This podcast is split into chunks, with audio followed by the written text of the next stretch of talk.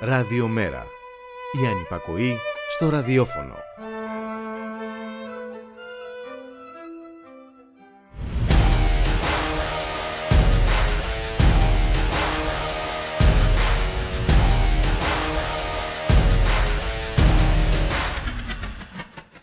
Και μετά τον πολλαπλός ευτελισμό του συντάγματος και τα παιχνιδάκια με το χρόνο των εκλογών, ο πολυχρονεμένος μας αφέντης ανακοίνωσε την ημερομηνία που θα μας επιτρέψει την έκφραση μέσω των εκλογών.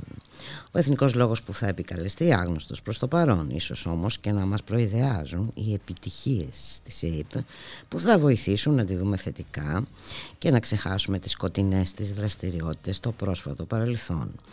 Μετά την αυτοαποθέωση για την αποκάλυψη της Ρωσίδας κατασκόπου, μετά βεβαίως την έξοδό της από τη χώρα, αρχίζει όλος τυχαίως την ημέρα που ανακοινώθηκαν οι εκλογές ο αυτοθαυμασμός για τη σύλληψη δύο Πακιστανών τρομοκρατών, με τη συμβολή βέβαια της Μοσάντ, αλλά κυρίως λόγω της ικανότητας της εθνικής μας υπηρεσίας πληροφοριών να συλλέγει και να αξιοποιεί στο έπακρον τις πληροφορίες.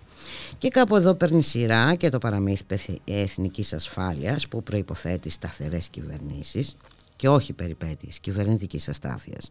Εξάλλου, η οικονομική απογείωση της χώρας με τα ξεχαρβαλωμένα μέσα μεταφοράς, την καταστροφή του περιβάλλοντος προς όφελος ξένων και ντόπιων ολιγαρχών, τη συνεχιζόμενη αφέμαξη των πολλών και την διεύρυνση του πεδίου των εξαθλιωμένων, την προκλητική ατιμωρησία των πολιτικών ελίτ και τη διατήρησή τους στο απειρόβλητο, τη χειραγώγηση της δικαιοσύνης, τη συρρίκνωση και του ελάχιστου δημόσιου χώρου που έχει απομείνει για τους πολίτες, χρειάζεται κυβερνητική, μνημονιακή σταθερότητα, νόμο και τάξη.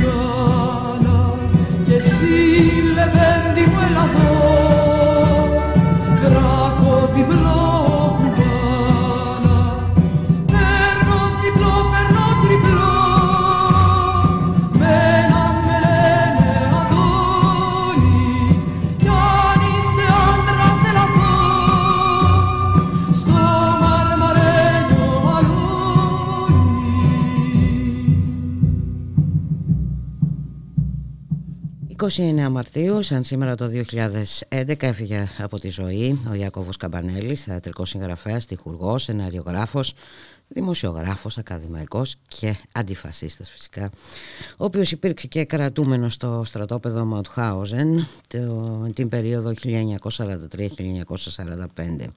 Μία από τις θηριωδίες στο Ματχάουζεν ήταν η λεγόμενη σκάλα του θανάτου, μια πέτρινη σκάλα που συνέδεε λατομείο με το κύριο στρατόπεδο συγκέντρωσης Ματχάουζεν. Οι κρατούμενοι μετέφεραν μπλοκ γρανίτη σε ύψος τριάντα ένα μέτρων αρκετές φορές τη μέρα. Η σκάλα θανάτου ήταν ο τόπος πολλών ατυχημάτων και δολοφονιών κρατουμένων που πραγματοποιήθηκαν από τα ες ες. Καλό μεσημέρι, κυρίες και κύριοι, φίλες και φίλοι, ακροάτριες και ακροατές. Είστε συντονισμένοι στο ράδιο μέρα τελεία τζι άρ. Το στίγμα της μέρας, στη ρύθμιση του ήχου Γιώργος Συνομικός, στην παραγωγή Γιάννα Αθανασίου, Γιώργος Χρήστου, στο μικρόφωνο η Βούλικα Μιχαλοπούλου. Καλωσορίζουμε στο στούντιο τον Έρικ Μιλτιάδη Έντμαν, εκπρόσωπο τύπου του Μέρα είκοσι πέντε. Καλό μεσημέρι, Έρικ. Καλησπέρα, Βούλικα. Καλησπέρα στις ακροάτριες και τους ακροατές μας. Οδεύουμε λοιπόν προς τις εκλογές. Ε, Κωνσταντίνου Κελένης επέλεξε ο Άριστος των Αρίστων. Λοιπόν, να δούμε τον λόγο που θα επικαλεστούν. Κάπου, κάπου μεταξύ εθνικής ασφάλειας, νόμου και τάξης, σταθερότητας κυβερνητικής. Κάπου εκεί ε, βλέπω να ε, παίζεται. Ναι. Έτσι, έτσι φαίνεται το αφήγημα από την πρώτη στιγμή που ουσιαστικά... Προκήρυξε, όχι δεν προκήρυξε, αλλά ανακοίνωσε, ανακοίνωσε. τέλος πάντων, ανακοίνωσε την ημερομηνία των εκλογών. Ε, μια ημερομηνία για την οποία ε, σε εμάς δεν μας κάνει καμία εντύπωση. Έτσι, δηλαδή, είχε προειδεάσει για εκλογές τέλος... το Μάιο, είκοσι μία ή είκοσι οκτώ. Και, και πριν και από το προειδεασμό, δηλαδή ήταν ξεκάθαρο, πριν ακόμα και από την, το έγκλημα εκείνο των τεμπών, ήταν ξεκάθαρο ότι η κυβέρνηση αυτή δεν θα μπορούσε να κάνει εκλογές σε περίοδο που θα ψήφιζε η νεολαία. Δεν γίνεται. Η νεολαία βρίσκεται σε έξαλλη κατάσταση με την κυβέρνηση Μητσοτάκη. Είναι, είναι ουσιαστικά οι πρωτεργάτες ε, των ε, ιστορικών αυτών ε, συγκεντρώσεων που έχει δει η χώρα μας τις τελευταίες εβδομάδες και τον τελευταίο μήνα ουσιαστικά.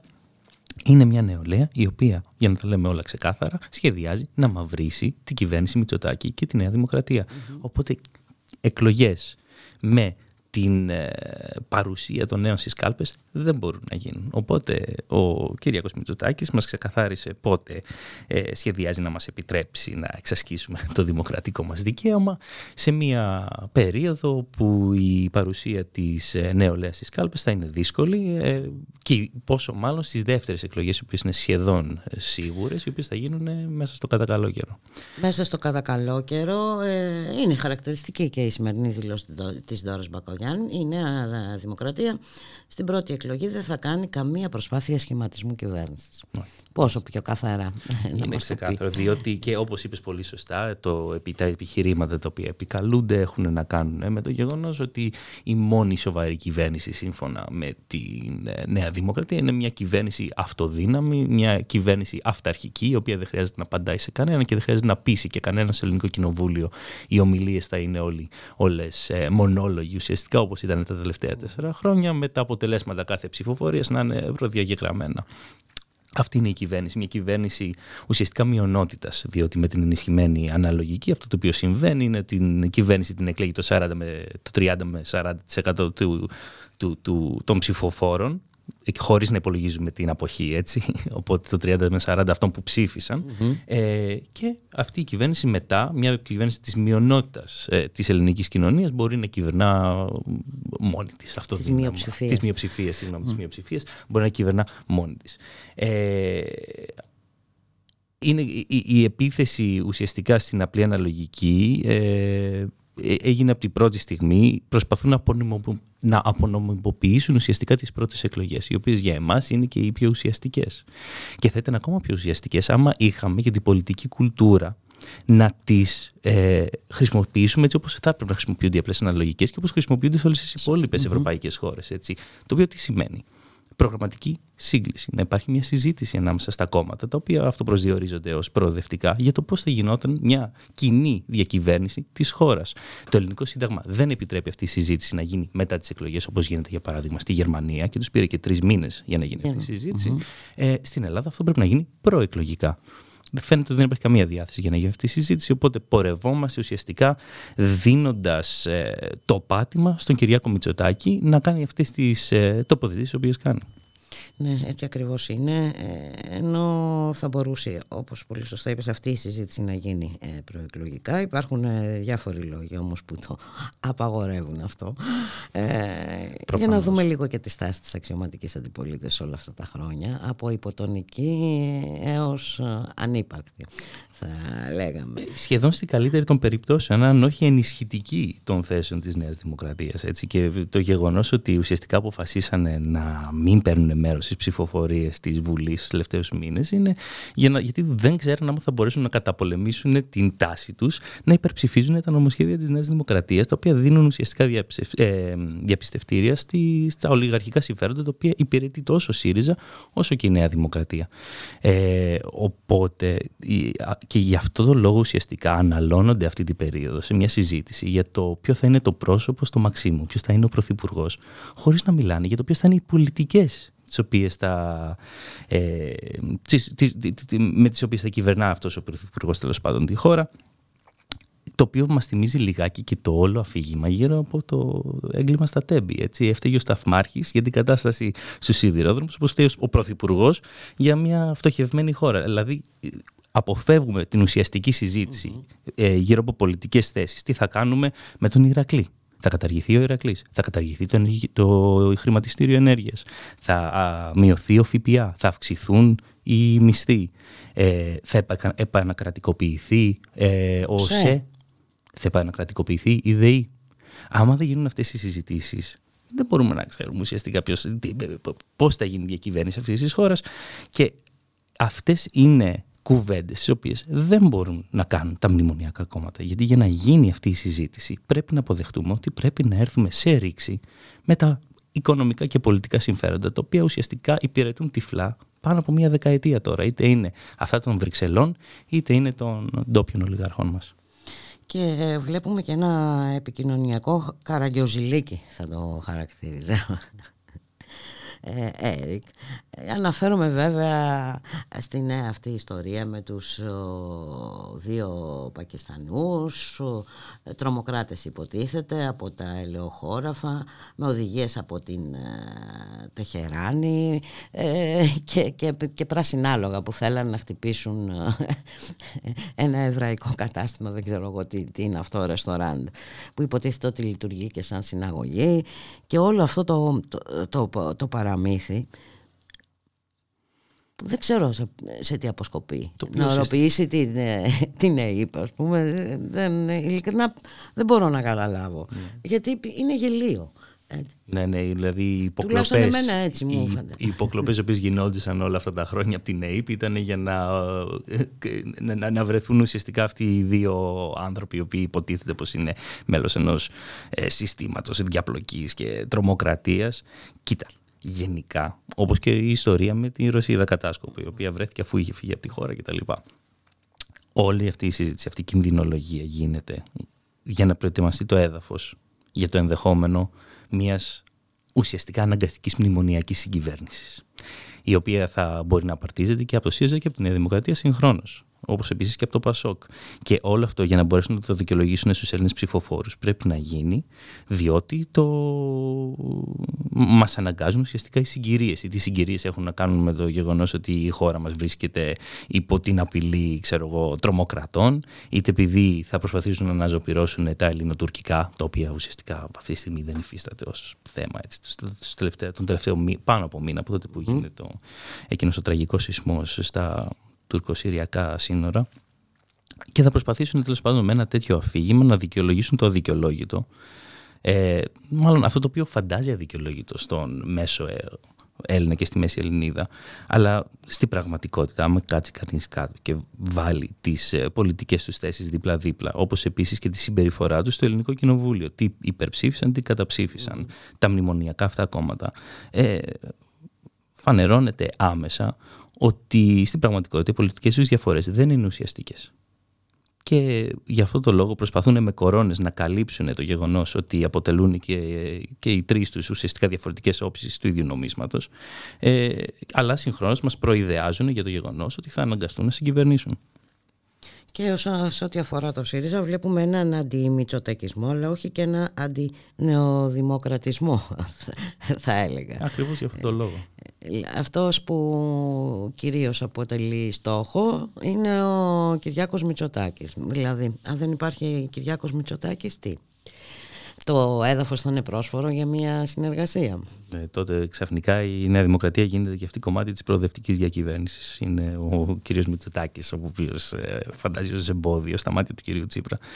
Εντάξει, αυτά τώρα είναι αστεία πράγματα, αλλά απ' την άλλη το καταλαβαίνουμε απόλυτα. Είναι ο μόνο, η μόνη διέξοδος για τον ΣΥΡΙΖΑ από τη στιγμή που δεν είναι πρόθυμοι να κάνουν μια συζήτηση ε, γύρω από ουσιαστικές πολιτικές θέσεις, όπως για παράδειγμα οι εφτά τομές που έχει θέσει το, το Μέρα είκοσι πέντε ως προτεραιότητα.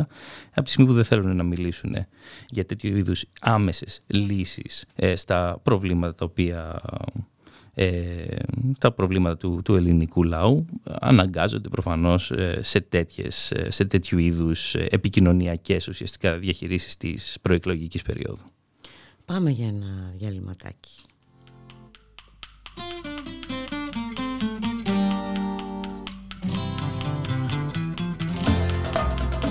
Έλα Παρίσι, καρδιά μου, μες στο διάβα σου. Αμάν δυστύχημα, τώρα πρέπει να πληρώσω ό,τι πιάσει γλάβα σου. Ναι, πάω στοίχημα, εγώ σε παίρνω παραλία και εσύ ξηγέσαι φύκια πως μένω στην καρδούλα σου. Τώρα ζητάς και νίκια. Τι να τα κάνω τα λεφτά όταν δεν έχω φράγκο?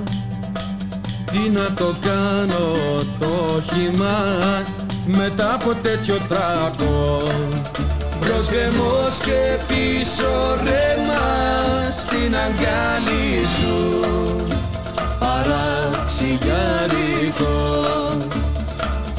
Χάνω και το δίπλωμά μου, αχ με στα κάλλη σου, παραμυθιάρικο. Εγώ σε παίρνω παραλία και εσύ ξηγέσαι φύκια πως μένω στην καρδούλα σου. Τώρα ζητάς και νίκια. Τι να τα κάνω τα λεφτά όταν δεν έχω φράγκο? Τι να το κάνω το χυμά μετά από τέτοιο τράκο? Έλα Παρίσι, καρδιά μου, στο διάβα σου, αμάν δυστύχημα, τώρα πρέπει να πληρώσω ό,τι πιάσει γλάβα σου. Με πάω στοίχημα.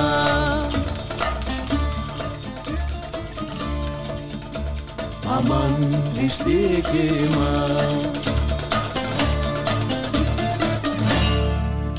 radiomέρα.gr, μία και είκοσι ένα λεπτά, στον ήχο Γιώργος Συνομικός, στην παραγωγή Γιάννα Αθανασίου, Γιώργος Χρήστου, στο μικρόφωνο η Βούλικα Μιχαλοπούλου. Και σήμερα μαθαίνουμε ό,τι έκπληξη, ότι η απεξάρτηση της Ευρωπαϊκής Ένωσης από το ρωσικό πετρέλαιο είναι ακριβή. Έρικ. Πρώτη φορά το ξανακούμε. Είναι τρομερό όμως, έτσι. Εντάξει, αυτό το θυμάμαι σχεδόν. Το λέγαμε όταν είχαν πρωτοαρχίσει οι κυρώσεις, ότι αυτό ουσιαστικά οι κυρώσεις απέναντι στο ρωσικό πετρέλαιο και στο φυσικό αέριο θα οδηγούσαν σε ένα μονόδρομο που θα ανέβαινε η τιμή του, θα βγαίνει μόνο κερδισμένη η Ρωσία και μόνο χαμένοι οι Ευρωπαίοι πολίτες. Το λέγαμε από την πρώτη στιγμή. Και σήμερα ξαφνικά, ε, μετά από πάνω από ένα χρόνο από τότε που άρχισαν αυτές οι κυρώσεις, το συνειδητοποιούν και οι ίδιοι οι αρχιτέκτονες αυτών των πολιτικών. Εντάξει, τι να πεις. τι να πεις. Λες και δεν το γνωρίζανε. Το γνωρίζανε πάρα πολύ. Αμάν δυστύχημα. Μας δουλεύουν. Υψηλό γαζί. Είναι απλό. Ο, ο λόγος που έγιναν αυτές οι κυρώσεις από την πρώτη στιγμή ήταν για να υπάρξει αυτή η πολιτική πόλωση στην ευρωπαϊκή κοινωνία γύρω από τους κακούς Ρώσους και, τους, και την καλή Δύση. Και δεν είχε ούτε πολιτική, ούτε οικονομικό, ούτε, οικονομικό, ούτε πολιτικό υπόβαθρο ουσιαστικό πέρα από αυτό. Το γνώριζαν και οι ίδιοι. Δεν είναι ότι δεν ξέραν τι κάνανε. Ήταν απόλυτα κοινικός ο τρόπος με τον οποίο κινήθηκαν, ε, και τώρα πλέον που η πραγματικότητα είναι, το κάνει τόσο πασιφανές ότι προφανώς και δεν δούλεψαν αυτές οι κυρώσεις, αναγκάζονται να το αποδεχτούν και οι ίδιοι. Και? Μετεόρτια. Ε, και. Το και θα φανεί τις επόμενες μέρες, τους επόμενους μήνες και τα επόμενα χρόνια, να δούμε άμα αυτό το μήνυμα θα περάσει και θα, θα καταλήξουμε και στα σωστά συμπεράσματα, ε, και εμείς στην Ελλάδα και γενικότερα οι λαοί της Ευρώπης για, για αυτούς που μας κυβερνάνε, και το ποια ήταν πραγματικά τους σχέδια και πραγματικές τους βλέψεις από την πρώτη στιγμή, οι οποίες δεν ήταν τίποτα άλλο πέρα από ένα γεωπολιτικό παιχνίδι ουσιαστικά, το οποίο καθοδηγείται προφανώς από το ΝΑΤΟ και από τις Ηνωμένες Πολιτείες, με μόνους χαμένους τους λαούς της Ευρώπης, είτε είναι οι Ουκρανοί, είτε είναι οι υπόλοιποι Ευρωπαίοι, είτε είναι και οι ίδιοι. Είτε είναι οι Ρώσοι, είτε είναι οι Γερμανοί, είτε είναι οι Γάλλοι, ε? είτε είμαστε εμείς. Ακριβώς, ακριβώς. Και από ό,τι φαίνεται είχαμε και εκείνη την μεγάλη συγκέντρωση στη Γερμανία με μισό εκατομμύριο ανθρώπους στους δρόμους ουσιαστικά όλης της χώρας, ε, γύρω από το, από το, το κάλεσμα για ειρήνη στην Ουκρανία. Γενικά φαίνεται ότι υπάρχει ε, ένα καινούριο ρεύμα, ένα καινούριο κίνημα το οποίο διαμορφώνεται, και να δούμε άμα θα πάρει και μία πιο βαθιά πολιτική υπόσταση, όχι μόνο γύρω από την ειρήνη στην Ουκρανία, αλλά και με το σκεπτικό ε, να ανατραπούν ουσιαστικά αυτοί οι οποίοι μας, οδη, μας έχουν οδηγήσει σε αυτό τον αυτοκαταστροφικό, σε αυτήν την αυτοκαταστροφική ουσιαστικά σύραξη, ε, τελείως κοινικά, ε, και υπό την καθοδήγηση ουσιαστικά των ΗΠΑ και όχι για το συμφέρον των, των πολιτών τους. Εδώ μεταξύ οι Γάλλοι ε, επιμένουν, αλλά επιμένει και, και, ο, ναι, ναι, και χθες, μεγάλες συγκεντρώσεις και χθες, ετοιμάζονται και για νέα απεργιακή ε, κινητοποίηση. Πάντως είναι ενδεικτικό πώς βλέπουν τους εαυτούς τους ε, αυτές οι πολιτικές ελίτ, Έρικ Έντμαν. Ε, προφανώς πιστεύουν ότι είναι απρόσβλητες και εφαρμόζουν μια τακτική, πώς να θα τη χαρακτήριζα, φασιστική θα τη χαρακτήριζα. Ε, έχει γίνει viral μια συνέντευξη που έγινε ο, ο Μακρόν ε, στη, στη Γαλλία, την, τον, την οποία συνέντευξη την τρολάρουν ουσιαστικά οι Γάλλοι πολίτες, όπου λέει ο Εμμανουέλ Μακρόν, τι νομίζετε, ότι ήθελα να κάνω αυτή τη μεταρρύθμιση, νομίζετε ότι εμένα με χαροποιεί να ανεβάσω το, το, το όριο της... Ε, της συνταξιοδότησης, ε, μα προφανώς και όχι. Αλλά ήμουν αναγκασμένος από τις συγκυρίες, από τις οικονομικές συγκυρίες. Πόσες φορές το έχουμε ακούσει αυτό. Ακριβώς. Ακριβώς. Και, εντάξει, αυτό το πράγμα πλέον δεν περνάει, δεν πουλάει. Ο μόνος λόγος που ο Μακρόν βρίσκεται στην κυβέρνηση είναι επειδή το αντίπαλό του δέος είναι η Μαρί Λεπέν. Δεν υπάρχει κανένας άλλος λόγος που κυβερνά ο Εμμανουέλ Μακρόν. Ε, το... Ο ένας τροφοδοτεί τον άλλον. Είναι δύο όψεις του ίδιου νομίσματος. Έτσι, μπράβο. Ναι. Και νομίζω ότι το αντιλαμβάνονται πλέον και οι Γαλλοί πολίτες. Προφανώς. Ε, με τους μετανάστες τι γίνεται. Η... Εδώ, ναι, εκεί, δεν ξέρω α, αν θυμάσαι ή άμα θυμούνται και οι ακροάτες και οι ακροατές μας, ότι πριν κάποιους μήνες είχε κατατεθεί ουσιαστικά στο Συμβούλιο της Ευρώπης, ε, στο ευρωπαϊκό επίπεδο τέλος πάντων, μία πρόταση από τις χώρες του Βίζιγκραντ, στην οποία συμφώνησε φυσικά και ο δικός μας ο Πρωθυπουργός. Άλλη μόνο, η, η ασπίδα της Ευρώπης, η Ελλάδα, θα συμφωνούσε με το να υπάρξει μια πιο σκληρή μεταχείριση των μεταναστών ε, στην Ευρωπαϊκή Ένωση. Αυτή ήταν η γενική τοποθέτηση και άμεσα η Ευρωπαϊκή Επιτροπή είπε ότι θα επιβληθεί του θέματος και θα έρθει με, με κάποιες προτάσεις. Το στενάχωρο είναι ότι οι προτάσεις, από ό,τι φαίνεται, δεν έρχονται μόνο από την Επιτροπή, έρχονται πολλές φορές και από το ίδιο το Ευρωπαϊκό Κοινοβούλιο. Στην προκειμένη περίπτωση, μιλάμε για μια πρόταση που έρχεται από την Επιτροπή λάιμπε, mm-hmm. η ίδια επιτροπή, της οποίας υποεπιτροπή ήταν η Πέγκασος, η οποία είχε έρθει πριν κάποιες εβδομάδες ah, στην Ελλάδα για να διερευνήσει την κατάσταση του κράτους δικαίου στη χώρα μας. Έτσι. Ε, λοιπόν, η Επιτροπή λάιμπε, η οποία έχει να κάνει με τα ανθρώπινα δικαιώματα στην, στην Ευρώπη, έχει καταθέσει μία πρόταση ε, με διάφορα, στα οποία θίγει διάφορα θέματα. Το πιο ενδιαφέρον νομικά εκ των οποίων είναι η πρόταση για την κατά φαντασίαν νομικής μη εισόδου των μεταναστών στην Ευρώπη. Τι σημαίνει αυτό νομικά? Νομικά σημαίνει ότι άμα περάσει αυτή η πρόταση, θα είναι στο, στην Ολομέλεια του Κοινοβουλίου, θα, θα ψηφιστεί. Άμα δεν υπάρχουν ενστάσεις, θα ψηφιστεί δεκαεφτά με είκοσι Απριλίου και θα περάσει μετά, θα γίνει η βάση της διαπραγμάτευσης του Κοινοβουλίου με την Ευρωπαϊκή Επιτροπή μετά τις είκοσι Απριλίου, άμα περάσει από το Ευρωκοινοβούλιο.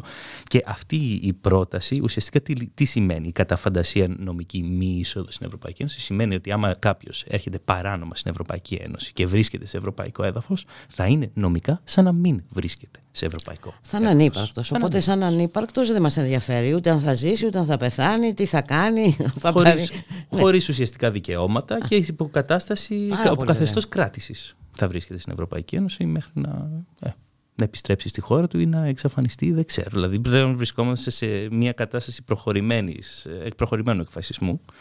Ε, το λέμε... Είναι ολοκάθαρο. Ναι, το, το είναι λέμε μήνες τώρα, μήνες ναι, τώρα. Για τις Βρυξέλλες το λέγαμε και είναι ουσιαστικά το επόμενο λιθαράκι το οποίο χτίζει αυτό το φρούριο της Ευρώπης. Μάλιστα, πάρα πολύ ωραία. Πάμε από το καλό στο καλύτερο. Να δούμε αν όλα αυτά τα ζητήματα θα απασχολήσουν την προεκλογική περίοδο. Πολύ αμφιβάλλω. Ε. Εδώ ζήτημα είναι άμα θα απασχολήσουν και την προεκλογική περίοδο των ευρωεκλογών. Πολλές φορές ακόμα και στις ευρωεκλογές δεν συζητάμε ευρωπαϊκά θέματα, συζητάμε εθνικά. Ε, αυτό είναι κάτι το οποίο πρέπει τουλάχιστον εμείς όσο μπορούμε ως Μέρα είκοσι πέντε, κομμάτι έτσι, μιας διεθνικής προσπάθειας μέσω του ντι εμ είκοσι πέντε, να το καταπολεμήσουμε και να, να ρίχνουμε φως σε ακριβώς αυτά τα θέματα, το, διότι η μάχη απέναντι στον εκφασισμό της Ευρώπης δεν γίνεται μόνο στις πόλεις μας, στις γειτονιές μας, στη χώρα μας, αλλά πανευρωπαϊκά, μαζί με όλους τους Ευρωπαίους συμπολίτες μας.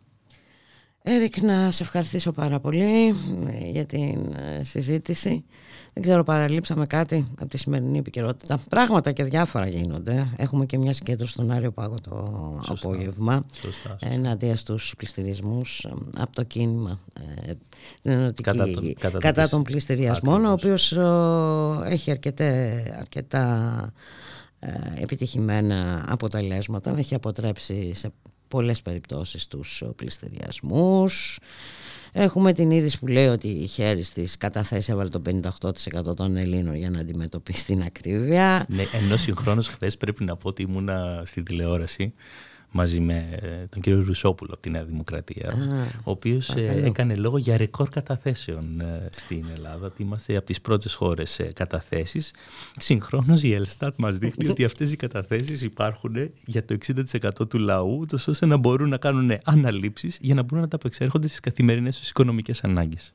Αυτό όμως παρέλειψε να το αναφέρει. Όχι, εκεί, σε αυτό δεν αναφέρθηκε ο κύριος Ρουσόπουλος. Ε, δεν είναι. Αναφέρθηκα εγώ όμως.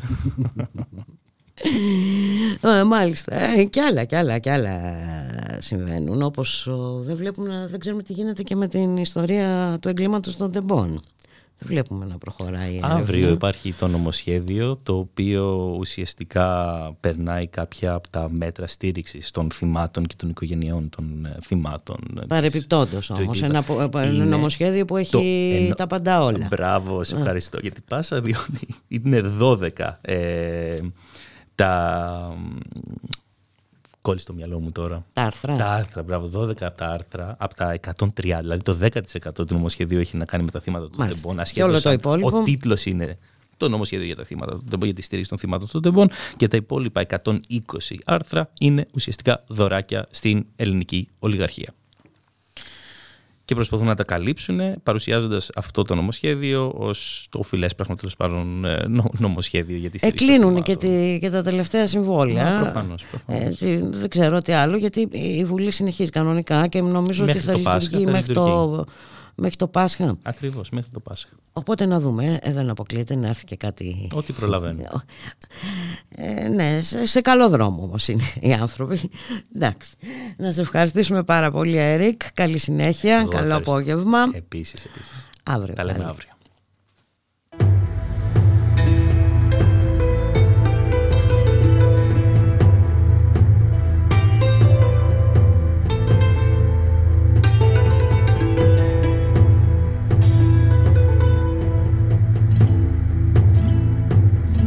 Στη χώρα των ηρώων γεννήθηκα κι εγώ, αντάρτες και θεοί κληρονομιά μου. Μετρούσα τους αιώνες με τον ήλιο αρχηγό, τα θαύματα του κόσμου όλα δικά μου.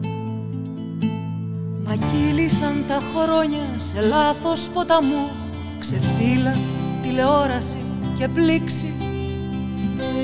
Τα πλοία στο λιμάνι σκουριάζουνε καιρό και ένα αεράκι να μιλάει να φυσήξει. Φεύγει ένα κορίτσι, τρέχει σαν τον άνεμο, σαν το χελιδόνι δένει στην οθόνη.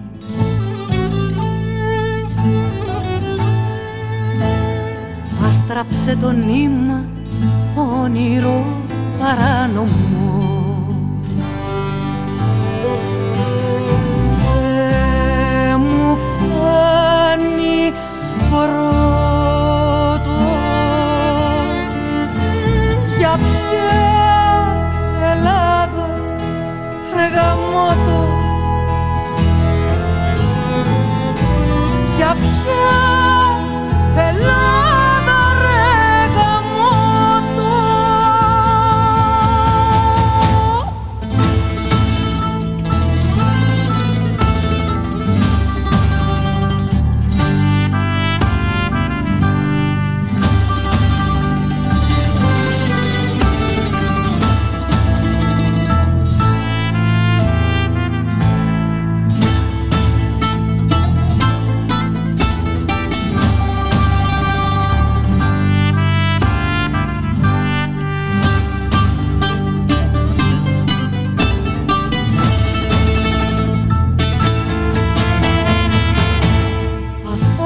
Πατρίδα μου προεκλογική της αφασίας και του μετεμποδίων,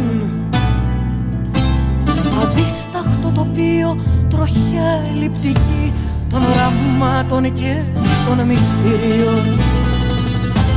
Μια πίκρα, μια μιζέρια που φτάνει ως το λαιμό με το που ανοίγει στην εφημερίδα. Ελλάδα, σ' αγαπούσα κι ακόμα σ' αγαπώ, όπως σε πρόλαβα, σε γνώρισα, σε είδα. Φεύγει ένα κορίτσι, τρέχει σαν τον άνεμο, σαν το χελιδόνι μπαίνει στην οθόνη.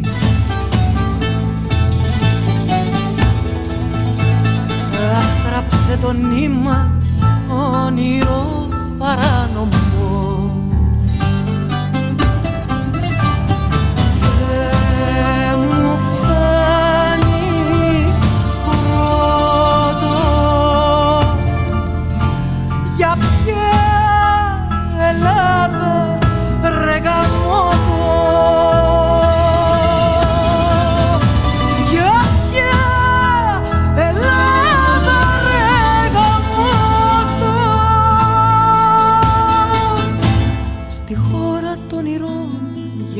Κι εγώ βαριά, πολύ βαριά η κληρονομιά μου. Τις μέρες να μετράω με έναν ήλιο να βαγώ, τα ταράγματα του κόσμου όλα δικά μου.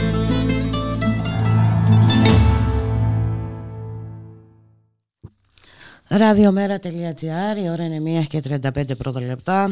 Στον ήχο Γιώργος Νομικός, στην παραγωγή Γιάννα Αθανασίου, Γιώργος Χρήστου, στο μικρόφωνο η Βούλικα Μιχαλοπούλου.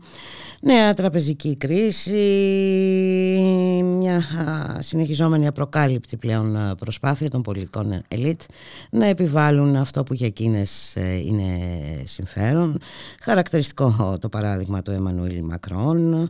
Βλέπουμε ότι εδώ το έγκλημα των τεμπών ξύπνησε αντανακλαστικά της κοινωνίας που φαινόταν να είναι εν υπνώση, και πάμε για εκλογές στις οποίες ωστόσο δεν μπαίνουν, δεν τίθεται στο δημόσιο διάλογο σημαντικά ζητήματα, και σημαντικά ζητήματα για μας είναι, και μην φανεί παράξενο, μνημόνιο, αντιμνημόνιο και πώς θα συμπεριφερθούν Ε, απέναντι ε, σε αυτόν τον κοινό κοινωνικοπολιτικό ζουρλομαδία θα λέγαμε που μας έχουν φορέσει. Να καλωσορίσουμε τον συνάδελφο Πάνο Κοσμά, οικονομικό αναλυτή, δημοσιογράφος στην Εφημερίδα των Συντακτών. Γεια σου Πάνο, καλό μεσημέρι. Καλό μεσημέρι και σε εσάς και στις ακροάτριες και ακροατές σας. Προσπάθησα να τα βάλω όλα σε μια α, πρόταση, ε, αλλά νομίζω ότι όλα αυτά συνδέονται μεταξύ τους ε, πάνω.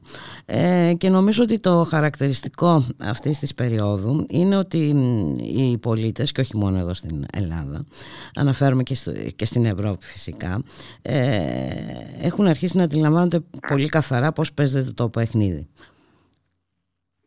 Ναι, αυτό είναι το ενθαρρυντικό στοιχείο της συγκυρίας, γιατί κατά τα άλλα όλες οι ειδήσεις είναι μαύρες. Ε, και κατά κάποιον τρόπο επιβεβαιώνονται οι φόβοι των νομισματικών και κυβερνητικών και κρατικών αρχών. Για παράδειγμα, η Ευρωπαϊκή Κεντρική Τράπεζα, διαστόματος Λαγκάρντ, έχει πολλές φορές στοχοποιήσει στον αγώνα κατά του πληθωρισμού με την αύξηση των επιτοκίων κλπ. Το εργατικό κόστος. Mm-hmm. Ότι σε συνθήκες πληθωρισμού οι εργαζόμενοι θα ζητήσουν αύξηση των αποδοχών τους, ενώ αντίθετα το σωστό θα ήταν, το πρέπον για την οικονομία, να, να αυτοπιθαρχηθούν σε μια λιτότητα, να μην ζητάνε αύξηση των αποδοχών, δηλαδή να αποδεχθούν τις απώλειες από τον πληθωρισμό. Mm-hmm. Ώστε να ευημερήσει η οικονομία, να ευημερεί η οικονομία εις βάρος των εργαζόμενων.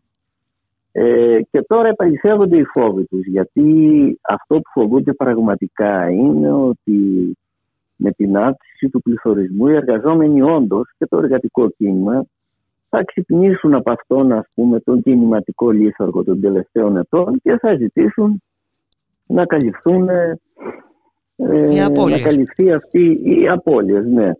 Και αυτό πράγματι συμβαίνει. Με ένα γενικό τρόπο, δηλαδή, ο πληθωρισμός είναι πυροδότης μιας δυσαρέσκειας, βέβαια, που είναι βαθύτερη, ευρύτερη κλπ. Στη Γαλλία ο πυροδότης είναι, βέβαια, το άμεσος πυροδότης, είναι το νομοσχέδιο. Το συνταξιοδοτικό. Ε, ο νόμος. Ναι. Ο νόμος του Μακρόν, ναι, mm. που με αυτόν τον πολύ αντιδημοκρατικό, βοναπαρτιστικό τρόπο, μιας και είμαστε, μιλάμε για την Γαλλία, πέρασε ο Μακρόν. Αλλά το στο υπόβαθρο της δυσαρέσκειας είναι σίγουρα οι απώλειες από τον πληθωρισμό. Συνολικότερα το γεγονός ότι το σύστημα σε κάθε στροφή, σε κάθε κρίση του ε, επιβάλλει ένα κόστος απολειών μονίμως στα γνωστά θύματα, δηλαδή στις εργαζόμενες τάξεις. Ε, αυτό είναι το υπόβαθρο της δυσαρέσκειας παντού. Έχουμε, είδαμε τελευταία κινητοποιήσεις που έχουν, γίνει πολλά, έχουν πολλά χρόνια να γίνουν στη Γερμανία. Mm-hmm. Στη Γερμανία βέβαια υπήρχε ένα ούτως υπήν συμβόλαιο σε εισαγωγικά ανάμεσα στα μεγάλα συνδικάτα και, και στις κυβερνήσεις, το οποίο όμως τώρα με τον πληθωρισμό δεν μπορούσε να τηρηθεί ούτε αυτό. Ανατράπηκε. Και βλέπουμε ότι εκεί, στη Γερμανία, που κανείς δεν το περίμενε να, να εκδηλωθούν τέτοιου τύπου κινητοποιήσεις εργατικές από τα συνδικάτα, εκδηλώνονται τέτοιες κινητοποιήσεις. Και είχαμε και νωρίτερα και Ελλάδα... κινητοποιήσεις κατά του πολέμου, έτσι, και κατά της αποστολής όπλων, μάλλον, στην Ουκρανία. Βεβαίως. Είναι και αυτό και ένα σημαντικό Γερμανία. Κομμάτι. Και στη Γερμανία και στη Γαλλία, και είχαμε λίγο νωρίτερα και κινητοποιήσεις στη Μεγάλη Βρετανία, πάλι εργατικές κινητοποιήσεις. Γενικά ε, στην Ευρώπη φαίνεται να αφυπνίζεται το κίνημα. Και όταν λέμε το κίνημα δεν εννοούμε Ε, μικρές, ισχνές, πολύ μειοψηφικές συνιστώσεις του κινήματος, εννοούμε το μαζικό κίνημα. Φαίνεται να, να ξαναμπαίνει στο προσκήνιο ο παράγοντας μαζικό κίνημα και μαζική κοινωνική δυσαρέσκεια που εκδηλώνεται όμως ενεργά. Mm. Δεν εσωτερικεύεται έτσι με τρόπο καταθλιπτικό, ας πούμε, αλλά εκδηλώνεται ενεργά με τη μορφή μαζικής κινητοποίησης. Αυτό είναι το πολύ καλό νέο. Το οποίο απ' την άλλη όμως έχουμε έτσι, αύξηση της ε, καταστολής, ε, των τρόπων καταστολής, της ε, ε, των βίων ε, ε, συμπεριφορών στη... από τα, τις δυνάμεις του νόμου και της τάξης. Ναι, στην Ευρώπη έχουμε μια μετατόπιση ε, των κρατικών πρακτικών συνολικά, όχι μόνο στο, στο ζήτημα της καταστολής που είναι το πιο φλέγον και το πιο άμεσο βέβαια, αλλά ακόμη και σε ζητήματα θεσμικά του κράτους, διάκρισης εξουσιών, κράτους δικαίου. Δηλαδή η ίδια η αστική δημοκρατία, η μεταπολεμική, αυτή τη στιγμή αμφισβητείται από την αστική τάξη, αμφισβητείται από τους κυρίαρχους, αμφισβητείται από τις κυβερνήσεις. Οι μετατοπίσεις, το βελάκι των μετατοπίσεων δείχνει προς τη Λατινική Αμερική mm-hmm. και όχι προς αυτό, προς αυτό που γνωρίσαμε μεταπολεμικά σαν αστική δημοκρατία, που ήταν η πολιτική, το πολιτικό συμπλήρωμα ή η πολιτική προϋπόθεση, πείτε το όπως θέλετε, του κοινωνικού κράτους, του ευρωπαϊκού κοινωνικού κράτους. Τώρα και τα δύο αμφισβητούνται. Ε, η, η καταστολή στη Γαλλία δηλαδή είναι πρωτοφανής. Πρέπει να πάει κανείς πίσω στα χρόνια του Ντεγκόλ, ας πούμε, για να βρει τέτοιες αναλογίες. Ε, είναι το ότι αναγκαζόμαστε συχνά για να πούμε για πράγματα που συμβαίνουν ότι έχει να συμβεί από mm-hmm. και μιλάμε για τις δεκαετίες του εξήντα, του πενήντα κλπ. Είναι ενδεικτικό του τι συμβαίνει. Δηλαδή ενώ η εξουσία μετατοπίζεται προς εκδοχές που, που έχουμε μισό αιώνα να τις δούμε, και στην Ελλάδα μιλάμε για τη χειρότερη κυβέρνηση της μεταπολίτευσης, που η μεταπολίτευση βέβαια συμπλήρωσε μισό αιώνα, έτσι, ξαφνικά, mm-hmm. ανεπεσχύτως που έλεγε ο ποιητής. Είναι ενδεικτικό το προς τα που μετατοπίζεται εξουσία και οι κυρίαρχες μέθοδοι διαχείρισης των πραγμάτων. Και άρα το, το, το, αυτό το θετικό πρέπει να επενδύσουμε σε αυτό το νέο θετικό στοιχείο, ότι φαίνεται να ξεπερνιέται η κινηματική κατάθλιψη, οι κοινωνίες να κινητοποιούνται, να ενεργοποιούνται και αυτό να παίρνει μαζικά χαρακτηριστικά, να μην είναι δηλαδή επιμέρους κινήματα, πολύ μειοψηφικά, με ειδικές θεματικές ευαισθησίες κλπ. Φαίνεται ότι επαναφανίζεται ο παράγοντας μαζικό κίνημα. Και αυτό είναι πολύ καλό νέο και είναι και λυτρωτικό, γιατί χωρίς αυτό δεν υπάρχει και πολιτικό σενάριο. Mm-hmm. Δεν υπάρχει πολιτικό σενάριο για την αριστερά μετά. Δηλαδή τι να υποθέσουμε σε ένα έδαφος που η κοινωνία δεν ενεργοποιείται, δεν κινείται, εσωτερικεύει το θυμό της και το πολύ πολύ να τον εκφράζει κάθε τέσσερα χρόνια στις εκλογές, δεν υπάρχει γόνιμο πολιτικό σενάριο να σκεφτεί κανείς. Άρα εδώ μπορούμε να σκεφτούμε και γόνιμα πολιτικά σενάρια σε αυτό το έδαφος. Και άρα ε, έχουμε ένα, πώς να το πω, μπορούμε να κάνουμε πια σενάρια εργασίας τα οποία να μην είναι εντελώς υποθετικά ή θεωρητικού χαρακτήρα. Βλέπεις ε, εφικτό αυτό το δεχόμενο, γιατί τα σενάρια, εντάξει, θα γίνουν από ποιους, πώς και πώς θα προχωρήσουν, έτσι, mm. γιατί πρέπει mm. να υπάρχει και ένα ισχυρό πολιτικό υποκείμενο, έτσι δεν είναι? Mm. Έτσι είναι, ναι, και αυτό είναι το μεγάλο πρόβλημα, ε, δηλαδή το πολιτικό κενό βοά. Mm-hmm. Είναι χάσκι, είναι πασιφανές. Δηλαδή δεν υπάρχει το πολιτικό υποκείμενο το οποίο μπορεί να εκπροσωπήσει, βάλτε το σε εισαγωγικά αν θέλετε αυτό, δεν εννοώ τυπικές αστικές μορφές εκπροσώπησης, να αντιστοιχηθεί πολιτικά ή να, ε, πώς να το πω, να ανοίξει πολιτικά δρόμους για αυτή τη μαζική κοινωνική αφύπνιση. Δεν υπάρχει δυστυχώς. Και το δεύτερο δυστυχώς πρέπει να προσθέσει κανείς εδώ είναι ότι φαίνεται να μην έχουν κατανοηθεί, να μην έχει γίνει επαρκή συζήτηση, να μην έχουν εξαχθεί τα διδάγματα από τον προηγούμενο κύκλο αγώνων του δέκα δεκαπέντε. Mm-hmm. Γιατί χάσαμε? Τι πρέπει να προσέξουμε σε ένα νέο πολιτικό και κινηματικό κύκλο για να μην επαναλάβουμε τα ίδια λάθη και ιτηθούμε ξανά, τουλάχιστον να μην ιτηθούμε κάνοντας τα ίδια λάθη. Ε, είμαστε πολύ πίσω σε αυτό, mm-hmm. δυστυχώς. Και άρα, να, το πολιτικό σενάριο εργασίας είναι αυτό. Δηλαδή, να σκεφτεί κανείς διαδικασίες μέσα από τις οποίες μπορεί να καλυφθεί αυτό το πολιτικό κενό. Να σκεφτεί κανείς δηλαδή διαδικασίες για μια προγραμματική συζήτηση, για μια πολιτική συζήτηση, ε, για διαδικασίες που πρέπει να γίνουν ε, συνάντησης κάποιων τιμημάτων της αριστεράς ή ε, πώς να το πω, συνεργασίας ή διαλόγου ε, που θα μπορούσαν να... Πώς να το πω, να προσελκύσουν και τα πιο ζωντανά κομμάτια της κοινωνικής ή τα πιο πρωτοπόρα, ας χρησιμοποιήσω αυτή την έκφραση, κομμάτια του, του, αυτού του μαζικού κινήματος που εκδηλώνεται, και να υπάρξει μια γέφυρα μεταξύ κοινωνικού και πολιτικού. Γιατί αυτή τη στιγμή η αίσθηση που υπάρχει είναι ότι ε, υπάρχει ένα μπλοκ αντίστασης, κοινωνικό και πολιτικό. Αυτό το έβλεπε κανείς στις μεγάλες διαδηλώσεις, mm-hmm. οκτώ Μάρτης δεκαπέντε.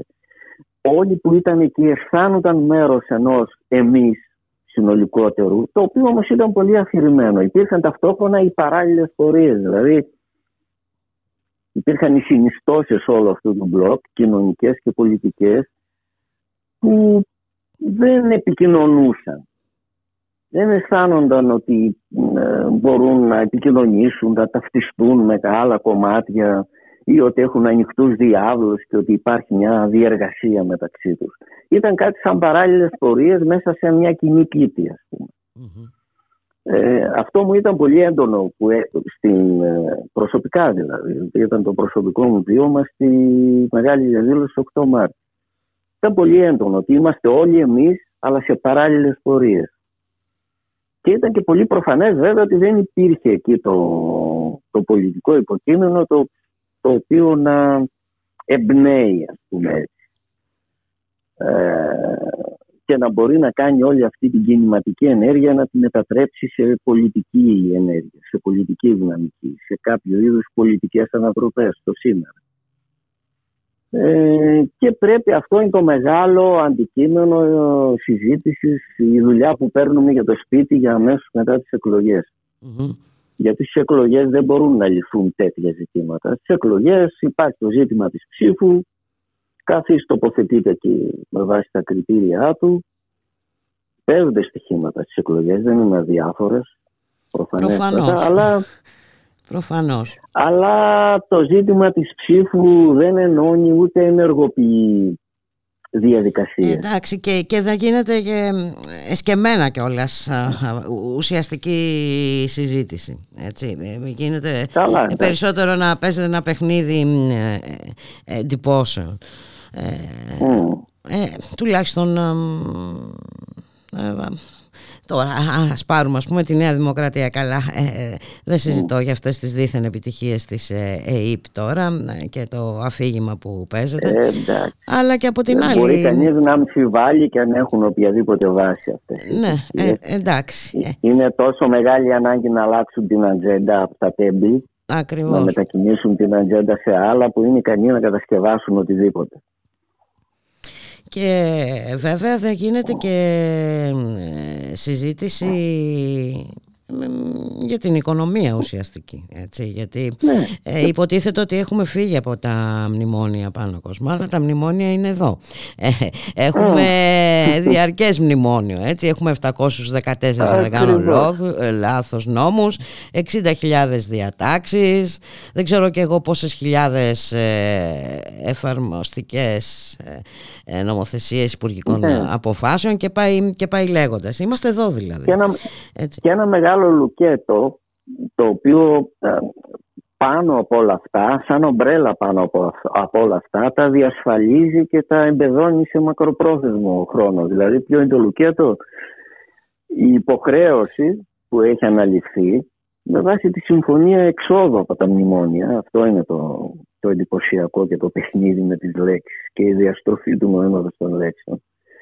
Ότι εξήλθαμε από τα μνημόνια υπογράφοντας ένα μακροχρόνιο μνημόνιο μέχρι το δύο χιλιάδες εξήντα, mm-hmm. για την εξυπηρέτηση του χρέους, του χρέους, το οποίο είναι στην πραγματικότητα ένα δημοσιονομικό λουκέτο για δεκαετίες, θα ισχύει για δεκαετίες, και λέει τι δηλαδή? Ότι κάθε χρόνο πρέπει να υπάρχει πρωτογενές πλεόνασμα, που να καλύπτει τη δαπάνη για τόκους. Και αυτό σημαίνει ένα πρωτογενές πλεόνασμα πάνω από δύο και μέχρι δυόμισι περίπου τις εκατό υπό κανονικές συνθήκες, γιατί αν υπάρξει καμιά έκρηξη κατάσταση ξανά, τα πράγματα θα επιδεινωθούν. Και ενώ για όλες τις χώρες της Ευρώπης το έχουμε ξανασυζητήσει αυτό, ισχύει το πλαφόν του Μάστριχτ που επιβεβαιώθηκε και πρόσφατα στη συζήτηση για τους νέους δημοσιονομικούς κανόνες του ελλείμματος τρία τοις εκατό. Στην Ελλάδα ισχύει αυτός ο ιδιαίτερος κανόνας. Η Ελλάδα εξακολουθεί να αποτελεί εξαίρεση, δεν επανήλθε στην κανονικότητα, γιατί έχει ένα δικό της κανόνα, ένα κανόνα που ισχύει μόνο για την Ελλάδα και που είναι η ύπαρξη πρωτογενούς πλεονάσματος στο ύψος της ετήσιας δαπάνης για τόκους. Λοιπόν, αυτό είναι το, το μεγάλο δημοσιονομικό λουκέτο, εν ονόματι του οποίου ε, παραμένει όλο αυτό το τερατώδες μνημονιακό επικοδόμημα που, που ανέφερες πριν. Γι' αυτό παραμένουν όλοι αυτοί οι νόμοι. Διότι αν αρχίσουν να κατεδαφίζονται, mm-hmm. αυτό το λουκέτο θα σπάσει. Και όχι μόνο αυτό, θα ανοίξει και η όρεξη στην κοινωνία να, να ζητήσει ανάκτηση όσων έχει χάσει. Δηλαδή πρέπει να φτάσουμε στην τελευταία αύξηση μισθού για να αυξηθεί ο κατώτατος μισθός, για να πάψει ο κατώτατος μισθός να είναι κάτω από τα επίπεδα του δώδεκα. Τα επίπεδα του δώδεκα, πάνω από μια δεκαετία μετά. Mm. Και μόλις τώρα φτάσαμε εκεί. Για να υπολογίσουμε τις ενδιάμεσες απώλειες, τις απώλειες από τον πληθωρισμό, στην πραγματικότητα είμαστε ξανά πίσω, πολλά χρόνια πίσω. Ε, και, σε, και σε μια σειρά από άλλους δείκτες, έτσι, που αφορούν το εισόδημα ε, και την ε, κατάσταση, τις συνθήκες ζωής, έτσι, των εργαζόμενων τάξεων και της νεολαίας. Άρα είμαστε σε μεταμνημονιακό χρόνο, με μνημονιακό καθεστώς ρυθμίσεων και με ένα μεγάλο δημοσιονομικό λουκέτο, ναι. Ναι, και με ένα μεγάλο δημοσιονομικό λουκέτο που είναι αμετακίνητο. Και δεν το αμφισβητεί κανείς, καλά, από τη Νέα Δημοκρατία δεν περιμένουμε, αλλά αν προσέξετε, ο ΣΥΡΙΖΑ δεν έχει πει ούτε μισή κουβέντα Βέβαια. για οτιδήποτε αφορά για οτιδήποτε αφορά όλο αυτό το μνημονιακό πλέγμα που παραμένει. Δεν έχει πει μισή κουβέντα για οτιδήποτε αφορά σχέση με Ευρωπαϊκή Ένωση. Δεν έχει πει μισή κουβέντα για, το νέο, για τους νέους δημοσιονομικούς κανόνες. Βγήκε ο ι ες εμ και πρότεινε το πλαφόν του χρέους να είναι εκατό τοις εκατό αντί για εξήντα τοις εκατό. Δεν βγήκε ο ΣΥΡΙΖΑ να πει ναι, να υποστηρίξουμε αυτή την πρόταση. Τίποτα. Ε, δηλα, ούτε λέξη στην κυριολεξία, ούτε λέξη όμως. Όχι ε, με διάθεση υπερβολής. Αυτό μένει άθικτο, λοιπόν, mm-hmm. και για τη Νέα Δημοκρατία, μένει άθικτο και για το ΣΥΡΙΖΑ. Και τι υπόσχεται ο ΣΥΡΙΖΑ? Ανακατανομές ενός εντός, όσες είναι εφικτές, εντός αυτού του καταναγκαστικού πλαισίου, του μνημονιακού. Αυτό είναι αποδεκτό, είναι αμετακίνητο και εντός αυτού ό,τι μπορέσουμε να κάνουμε. Και εκεί θα έρθει ο δεύτερος κόστης, που είναι τη σχέση με το εγχώριο σύστημα πλέον, το οποίο δεν επιτρέπει πολλά πράγματα, ακόμη και τα περιθώρια που αφήνει αυτό το μνημονιακό πλαίσιο. Θα περικοπούν περαιτέρω σε μια κυβερνητική πρακτική του ΣΥΡΙΖΑ, αν υποθέσουμε ότι ε, κερδίσει τις εκλογές και σχηματίσει τη κυβέρνηση. Και υπάρχει και τρίτος κόστος που είναι το κοινάλ, βέβαια. Mm-hmm.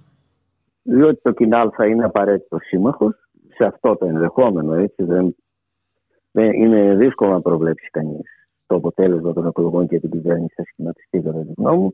Αλλά στο ενδεχόμενο που θα σχηματίσει η κυβέρνηση. Ε, καλό είναι να ξέρουμε τα, τα δεδομένα.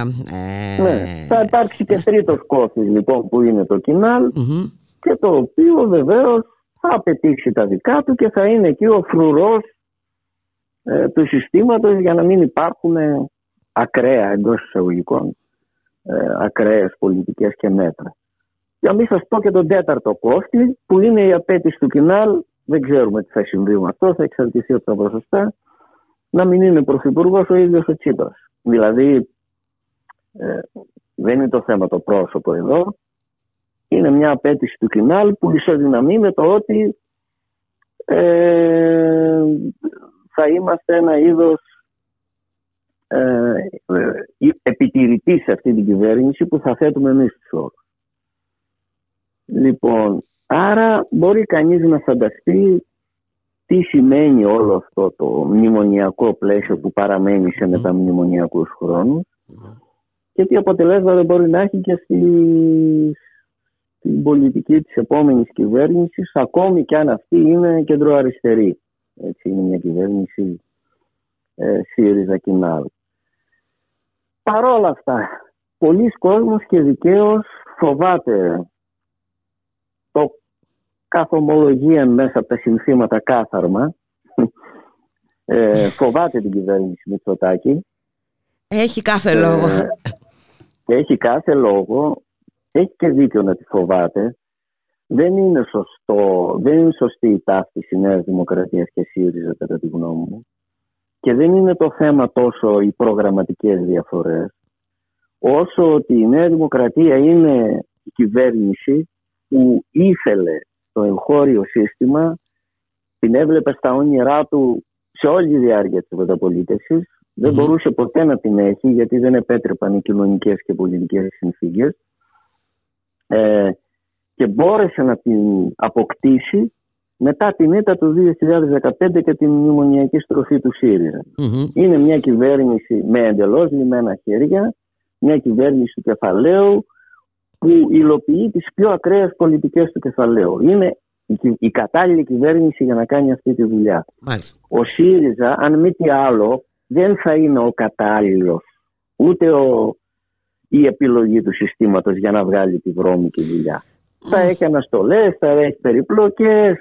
δεν θα πηγαίνει με την επιθυμητή ταχύτητα. Ε, το αποτέλεσμα, ε... ωστόσο, πάνω θα μου επιτρέψεις. Ε, εντάξει.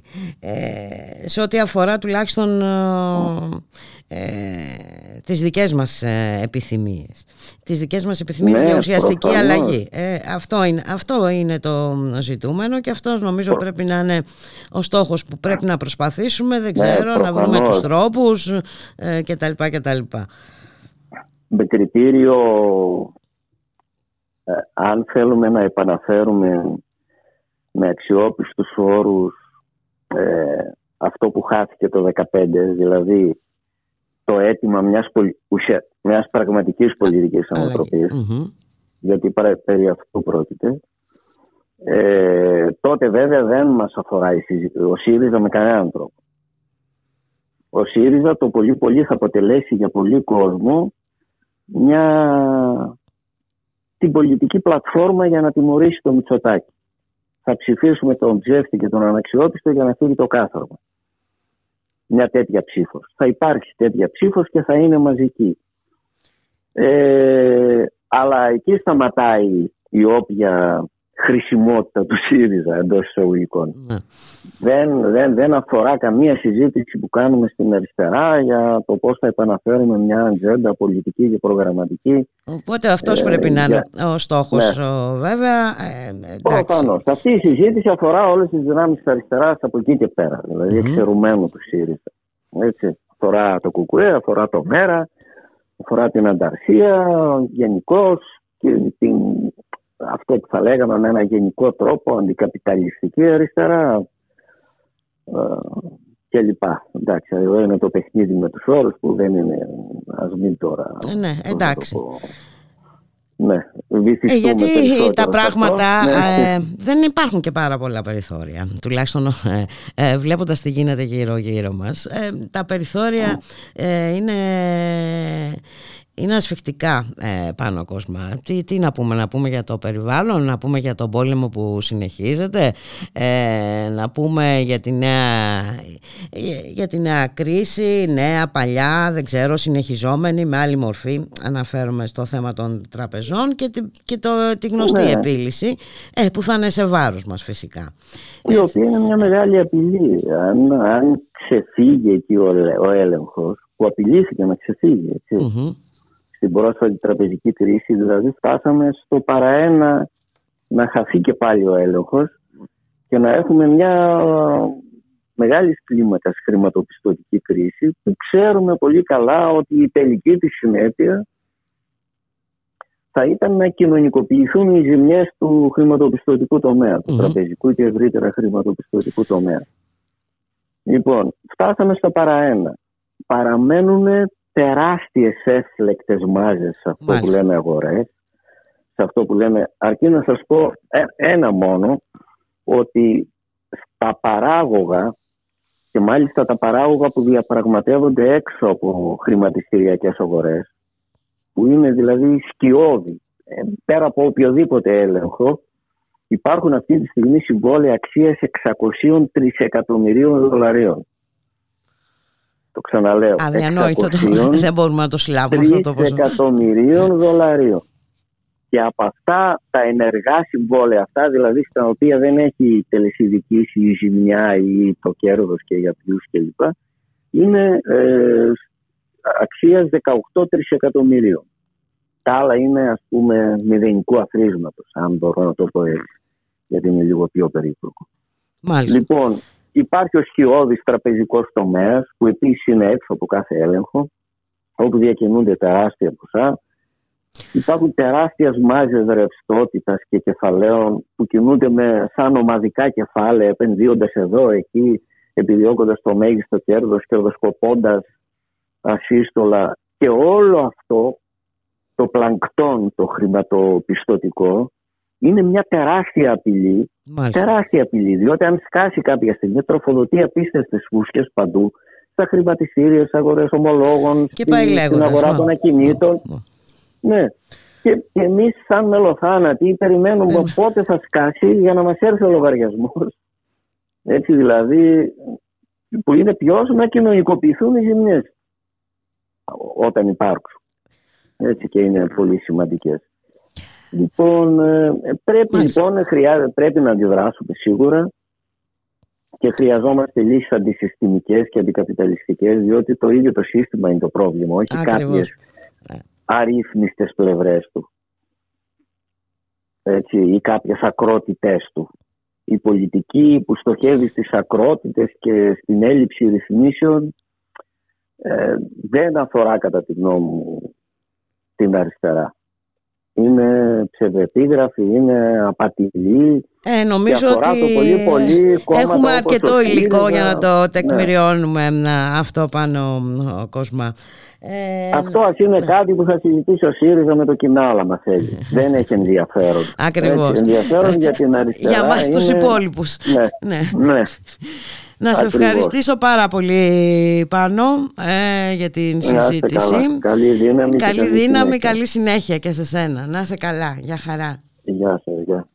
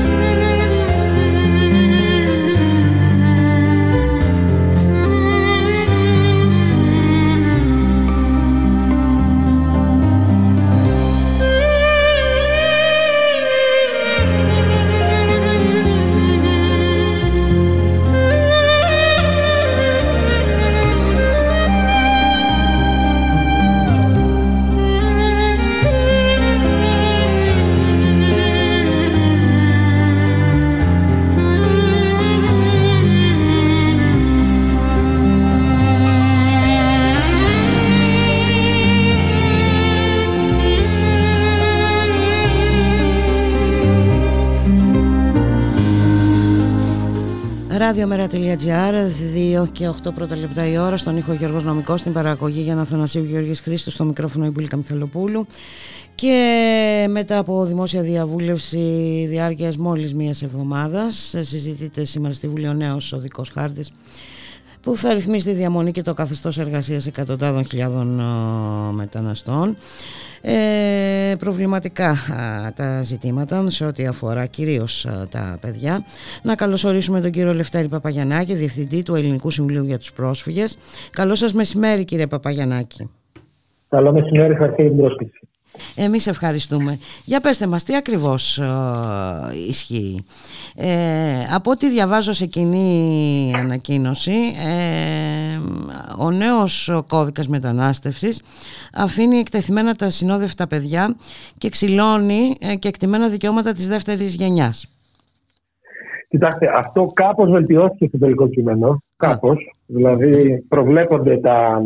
η δεκαετής άδεια και όλα αυτά που είχαν ανακοινωθεί και από τον Πρωθυπουργό και από την κυρία Βούλτεψη κτλ. Αυτά βελτιώνονται.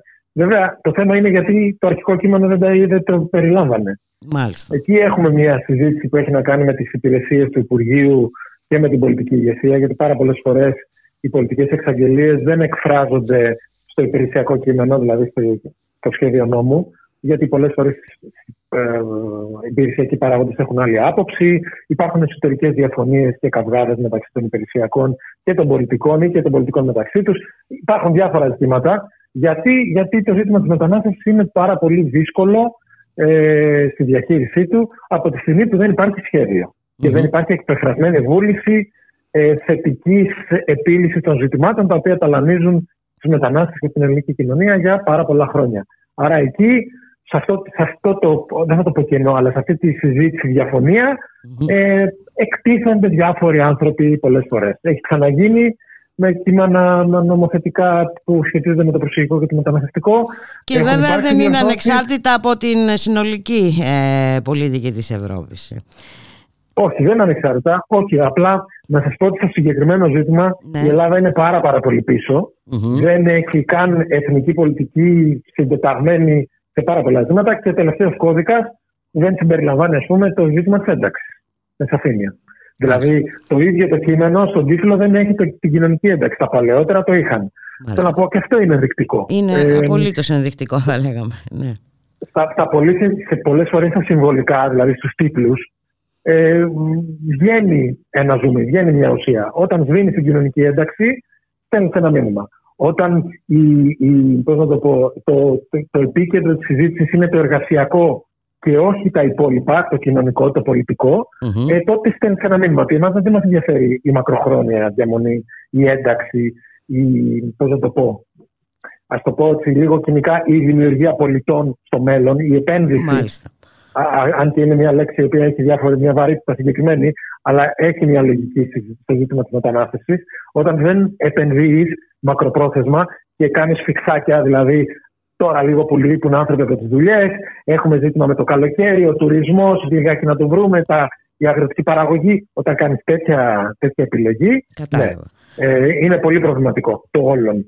Και εκεί στα κενά αυτά ε, θα υπάρξει και ζήτημα και με τα συνόδευτα, γιατί τα παιδιά κάποια στιγμή μεγαλώνουν και γίνονται ενήλικες.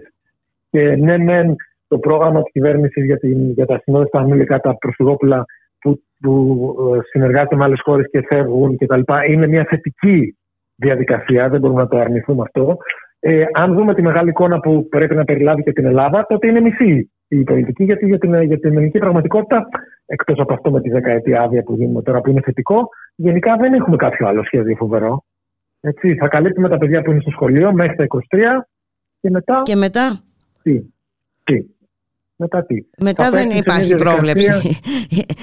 Δεν υπάρχει πρόβλεψη συνολική, θα το πω, με, με, ναι, με στόχευση. Ναι, ναι, ναι. Δηλαδή ναι, ναι, ναι. Η, η κατάληξη αυτού του ταξιδιού να είναι πρόσβαση στην υπηκότητα, στην ηθαγένεια, στην πολιτογράφηση, όπως θέλετε, πει κανένας. Mm-hmm. Το ίδιο πράγμα είναι. Ε, δεν υπάρχει αυτή η πρόβλεψη, δεν υπάρχει σύνδεση. Γι' αυτό είναι και δύο διαφορετικά υπουργεία. Το μεταναστευτικό, το προσφυγικό το κάνει ένα υπουργείο. Μετά, όταν περνάμε στα ζητήματα πολιτογράφησης, είναι ένα άλλο υπουργείο. Που ενδεχομένως έχει άλλα κριτήρια. Γι' αυτό είναι πρόβλημα. Να πω, έχουμε ζητήματα σοβαρά στην Ελλάδα. Γι' αυτό λέω ότι ναι, μεν είναι και απότοκο μιας ευρωπαϊκής προσέγγισης, mm-hmm. αλλά και η, εθν, η, η, η, η, η απουσία εθνικής λογικής και πολιτικής παίζει πολύ πολύ σημαντικό ρόλο και στην Ελλάδα είναι πολύ σημαντική αυτή η απουσία. Πολύ σημαντική απουσία, με προφανώς ε, δυσχεραίνει. Έτσι, ε, Φυσικά και με πολιτική στόχευση. Δεν είναι η αποτροπή είναι το ζήτημα. Να μην έρχεστε. Να μην έρχεστε. Για να έρχεστε τα, τα, θέματα, τα πράγματα θα είναι δύσκολα για σας. Το λέμε στους πρόσφυγες εδώ και καιρό. Στους μετανάστες το λέμε ακόμα περισσότερα χρόνια.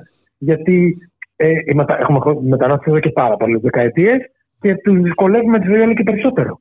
Σε ανθρώπους που είναι εδώ, που είναι δικοί μας άνθρωποι. Θα το πω. Δικοί μας άνθρωποι. Συναδελφοί μας, φίλοι μας, συνεργάτες, ε, άνθρωποι που προσφέρουν υπηρεσίες, που μας προσέχουν, που όλα, όλα τα της καθημερινής ζωής τους κάνουμε τη ζωή δύσκολη και τους στέλνουμε ένα μήνυμα αποτροπής. Δεν σας θέλουμε εδώ. Είναι πάρα πολύ απλό. Ή σας θέλουμε για να κάνετε κάποιες δουλίτσες και μετά ε, κανονίστε να την φύγετε. Ναι. Ε, φύγετε ναι, ναι, ναι. Ή δεν ξέρω τι θα κάνετε. Ας πούμε, θα, δικό σας το πρόβλημα. Ακριβώς, είναι δικό του πρόβλημα και εδώ, επειδή υπάρχει μια διάσταση την οποία δεν τη συζητάμε, γιατί δεν συζητάμε το εθνικό και θα συζητήσουμε το διεθνές. Η μετανάστευση έχει και χαρακτηριστικά ανταγωνιστικά. Έχει, υπάρχει ένα στοιχείο ανταγωνισμού μεταξύ των χωρών για τα ποια χώρα θα προσελκύσει και με ποιους όρους τους μετανάστες. Οι υπόλοιπες χώρες πια έχουν μπει σε μια λογική μακροπρόθεσμης και μακροχρόνιας ένταξης και πώς να το πω, υποστήριξης. Δηλαδή δεν είναι. Όταν δουλεύεις στη χώρα εκείνη, όπως η Ιταλία, η Ισπανία, η Γαλλία, παίρνεις μακρά άδεια παραμονής, δέκα ετών και είσαι, εργάζεσαι, ακόμα και αν είναι σε εργάτης γης. Και, και υπάρχει και οικογενειακή επανένωση, και υπάρχει και ασφαλιστικό, και υπάρχουν όλα. Εμείς εδώ με τα φιξάκια που κάνουμε αυτά τα διμερεί μεταξύ Μπαγκλαντές, Αίγυπτο, Πακιστάν, τα οποία δεν είναι από μόνα τους άσχημα, από μόνα τους, αν τα δει κάποιος, είναι μια, είναι μια διέξοδος για κάποιους που δεν έχουν χαρτιά. Μακροπρόθεσμα όμως είναι μια πολύ κακή επιλογή, διότι θα τους χάσουμε αυτούς τους ανθρώπους, γιατί θα πάνε σε χώρες που τους προσφέρουν περισσότερα. Με αυτή την έννοια το είπα, το ανταγωνιστικό, και δεν ισχύει βεβαίως μόνο για τους εργάτες γης, ισχύει και για τους ανθρώπους που έχουν υψηλές εξειδικεύσεις ή ε, ανθρώπους που σε τομείς που λείπουν χέρια, λείπουν μυαλά, λείπουν κορμιά, λείπουν ό,τι θέλετε να το πείτε. Ε, η Ελλάδα σε αυτό χάνει και θα μείνει μόνη της και δεν θα έχει καμία αξία. Οποιαδήποτε συμφωνία που κάνει θα είναι απλά μια συμφωνία για εσωτερική κατανάλωση, αλλά θα είναι αναποτελεσματική. Όπως φαίνεται ότι είναι αναποτελεσματική η συμφωνία που ισχύει τώρα με τον Μπαγκλαντές. Μάλιστα. Οπότε μπορούμε Έχουμε να πούμε. Έχουμε ζητήματα, δηλαδή σοβαρά σχεδιασμού. Σοβαρά ζητήματα σχεδιασμού. Ένα σχεδιασμό είναι το ζήτημα. Ε, και μπορεί και να είναι επί τούτου. Αυτή η έλλειψη Μα είναι επί τούτου. Είναι είναι προφανές. Ναι. Μα είναι επί τούτου. Πολλά χρόνια δεν είναι τώρα. Τώρα μπορεί να φαίνεται και το καταλαβαίνω και εγώ το υποστηρίζω ότι με την παρούσα κυβέρνηση έχει γίνει εξόφθαλμο και ακραίο mm-hmm. και χρησιμοποιείται mm-hmm. και τοξικότητα και το, το λεκτικό που χρησιμοποιούμε είναι πολύ εχθρικό. Συμφωνώ απόλυτα. Απλά. Η τωρινή κυβέρνηση το έχει βρει έτοιμο το περιεχόμενο, στην ευρία έννοια το λέω, από προηγούμενα χρόνια. Πολλά. Mm-hmm. Γιατί, γιατί δεν έχουν τεθεί οι βάσεις με μια λογική μακροπρόθεσμη. Τώρα, ας πούμε, ξεκινάμε τη συζήτηση δημογραφικό και μετανάστευση. Πώς, με ποια λογική, πώς θα εμπιστευτεί ένας άνθρωπος να μείνει στην Ελλάδα και να γεννήσει και τα παιδιά του εδώ για, για να, να επενδύσει στην, στο, στο μεγάλωμα των παιδιών σε μια χώρα η οποία δεν προσφέρει τα απαραίτητα. Μάλιστα. Πώς θα το κάνουν αυτό. Και χωρίς ουσιαστική αφήστε... πρόσβαση σε προστασία, παροχές υγείας, εκπαίδευση προφανώς, και, πάει, και πάει και λέγοντας. Επιδόματα, επιδόματα κτλ. Προφανώς. Και ξέρετε το πρόβλημα και για το δημογραφικό δεν είναι να προσθέτω αριθμητικά ανθρώπους στον πληθυσμό μου. Δεν είναι το, αυτό. Αυτό δεν έχει αποτέλεσμα. Αφήστε που η δημογραφική επένδυση είναι και αυτή σε βάθος χρόνου. δέκα, δεκαπέντε, είκοσι χρόνια θα το δούμε πολύ αργότερα. Άρα πρέπει να ξεκινήσουμε τώρα για να δούμε ένα αποτέλεσμα πολύ αργότερα. Αλλά επειδή εμείς τώρα τα κρίνουμε βάση. Ε, κριτηρίων εκλογικών και μιλάμε σε ένα εκλογικό κοινό mm-hmm. και το, το, του ικανοποιούμε τα ένστικτα τα βασικά ε, κάνουμε τώρα, για το τώρα. Ε, το τώρα δεν είναι επένδυση και δεν μπορεί να έχει σχέση με τη μετανάστευση. Μετανάστευση είναι η ανθρώπινη ιστορία. Η ανθρώπινη ιστορία έχει χιλιάδες χρόνια πίσω, άρα το εμείς το να λέμε ότι είναι πρόβλημα μετανάστευση και πρέπει να το λύσουμε έτσι, διαχειριστικά και μόνο, είναι αναποτελεσματικό. Και το ξέρουμε από πολλά παραδείγματα που έχουμε σε άλλες χώρες. Τι να κάνουμε, δεν είμαστε μόνοι στον κόσμο. Το έχουν κάνει και άλλοι πριν από εμάς. Έτσι είναι. Κύριε Παπαγιαννάκη, εν κατακλείδη δηλαδή, μιλάμε ε, για νέο κώδικα που ε, Εν ολίγης δεν λύνει κανένα ε, πρόβλημα. Όχι, υπηρετεί μια συγκεκριμένη, προ... μια συγκεκριμένη οπτική για συγκεκριμένους λόγους. Μάλιστα. Και να θυμίσω ότι αυτός ο κώδικας δεν ήταν να έρθει σε περίπτωση που οι εκλογές θα είχαν γίνει τότε που λέγανε ότι θα γίνουν, ας το πούμε έτσι, με τα σενάρια που κυκλοφορούσαν. Δεν θα είχε έτσι ο κώδικας. Ήρθε ο κώδικας τώρα βιαστικά, γιατί οι εκλογές πήγαν παρακάτω. Που σημαίνει ότι η λογική του κώδικα δεν ήταν μια μακροπρόθεσμη λογική, μάλιστα, ήταν μια λογική άμεσης επίλυσης ενός προβλήματος. Ευκαιριακής. Μπράβο, ακριβώς αυτό. Αυτή είναι η λέξη. Ευκαιριακής επίλυσης ζητημάτων. Και δεν θα δουλέψει. Ούτε αυτό. Δεν θα δουλέψει. Δεν θα λύσει το ζήτημα τη έλλειψη εργατικού δυναμικού ή τέλος πάντων ανθρώπων για να δουλέψουν στον τομέα του τουρισμού για το καλοκαίρι. Δεν το λύνει αυτό, όπως δεν λύθηκε και πέρσι. Και όπως θα λυθεί και του χρόνου, αν δεν το κάνουμε με έναν τρόπο σοβαρό και με μια διαβούλευση που θα συμμετέχουν όλοι οι φορείς που ενδιαφέρονται για αυτό το ζήτημα. Με τις διαφορετικές τους απόψεις. Δεν πειράζει. Η διαφωνία δεν είναι αναγκαστικά κακό πράγμα. Και, πάση περιπτώσει, είναι, είναι ένα πρόβλημα που υπάρχει και θα συνεχίσει να. Ένα θέμα που θα συνεχίσει Φυσικά. να υφίσταται. Έτσι, με όλα αυτά που Φυσικά. βλέπουμε γύρω μας και. και... Με την κλιματική αλλαγή να έρχεται. Ακριβώς. Φανταστείτε γιατί θα μιλάμε. Θα μιλάμε για, μιλάμε για γιγαντιαία νούμερα. Δηλαδή, δεν νομίζω ότι έχει κάποιος στο μυαλό του την πραγματικότητα της έντασης του φαινομένου που μπορεί να προκύψει. Γιατί όλοι λένε το ένα εκατομμύριο προς το δεκαπέντε ήταν πολύ, τα οκτώ εκατομμύρια από την Ουκρανία είναι ένα νούμερο που μπορούμε να... Δεν μιλάμε για τέτοια νούμερα. Μιλάμε για δεκάδες εκατομμύρια ανθρώπων που θα επηρεαστούν. Η τελευταία έκθεση για το κλίμα αναφέρει τρία κόμμα έξι δισεκατομμύρια ανθρώπων μένουν σε περιοχές που θα επηρεαστούν λιγότερο ή περισσότερο από την κλιματική αλλαγή. Δυνητικά όλοι αυτοί θα είναι θύματα, θα είναι πρόσφυγες. Ε, εντάξει, υπερβολικό, αλλά έστω και ένα ποσοστό να είναι. Όχι, ναι, μιλάμε για δεκάδες εκατομμύρια ανθρώπων. Υπερβολικό, ίσως καμιά φορά η υπερβολή ε, χρειάζεται για να τονίσουμε ε, τη σημασία του προβλήματος. Για να συνειδητοποιήσουμε το μέγεθος. Α, και το μέγεθος. Ακριβώς. Να συνειδητοποιήσουμε το, το μέγεθος. Ακριβώς. Μάλιστα. Τι να πω, τε, κύριε Παπαγιαννάκη, δυστυχώς τα πράγματα δεν είναι ε, ευχάριστα, όχι μόνο καθόλου, εδώ, καθόλου, ε, καθόλου. αλλά και γενικότερα βλέπουμε και τι γίνεται και στην Ευρώπη και ποιες πολιτικές ακολουθούνται. Ε, ο... Φυσικά, κοιτάξτε, κάποια στιγμή πρέπει να κάνουμε μια πιο ρεαλιστική συζήτηση, θα διαφωνήσουμε, είναι απολύτως βεβαίω, αλλά πρέπει να βρούμε κάποια ε, πλατφόρμα ή τελικά κάποιο πεδίο συμφωνίας για να αρχίσουμε να διαχειριζόμαστε με ορθολογικό τρόπο και ρεαλιστικό. Έτσι, ας μην βάλω άλλες λεπτομέρειες. Ας μην βάλουμε τον, ανθρω... τον ανθρωπιστικό παράγοντα. Ας το πούμε, ναι, συμφωνώ, ορθολογικό συμφωνώ. τον τρόπο. Ας το, ας το πάρουμε με, ορθολο... με τον ορθολογισμό, γιατί οι άνθρωποι θα μεταβρούν τρόπο να μετακινηθούν έτσι κι αλλιώς ό,τι και να κάνουν. Έτσι, αυτό είναι το βασικό. Ε, φυσικά. Τα υπόλοιπα πρέπει να βρούμε ένα πεδίο συνεννόησης, ε, γιατί αλλιώς είναι σαν να βάζουμε το κεφάλι στην άμμο και να αγνοούμε την πραγματικότητα. Σας ευχαριστώ πάρα πολύ για τη συζήτηση, κύριε Παπαγιαννάκη. Να είστε καλά, καλή συνέχεια. Να είστε καλά. Γεια σας. Γεια χαρά. Παίρνω απόσταση από το χθες, να έρθουνε κι άλλες εποχές. Να έρθουνε λύπες και χαρές καινούριες να σου τις χαρίσω. Παίρνω απόσταση από το χθες για να μπορέσω να με θες. Να βρω τραγούδια, μουσικές καινούριες να σου τραγουδήσω. Έλα μη μου καίγεσαι, θα σου χαρίσω ό,τι θες.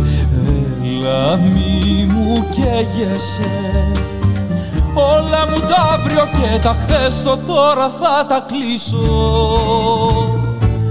Όσα η αγάπη ονειρεύεται, τα αφήνει όνειρα η ζωή. Μα όποιος τα αλήθεια ερωτεύεται, κάνει το πόνο προσευχή, βαρκούλα κάνει το φιλί και ξενιτεύεται.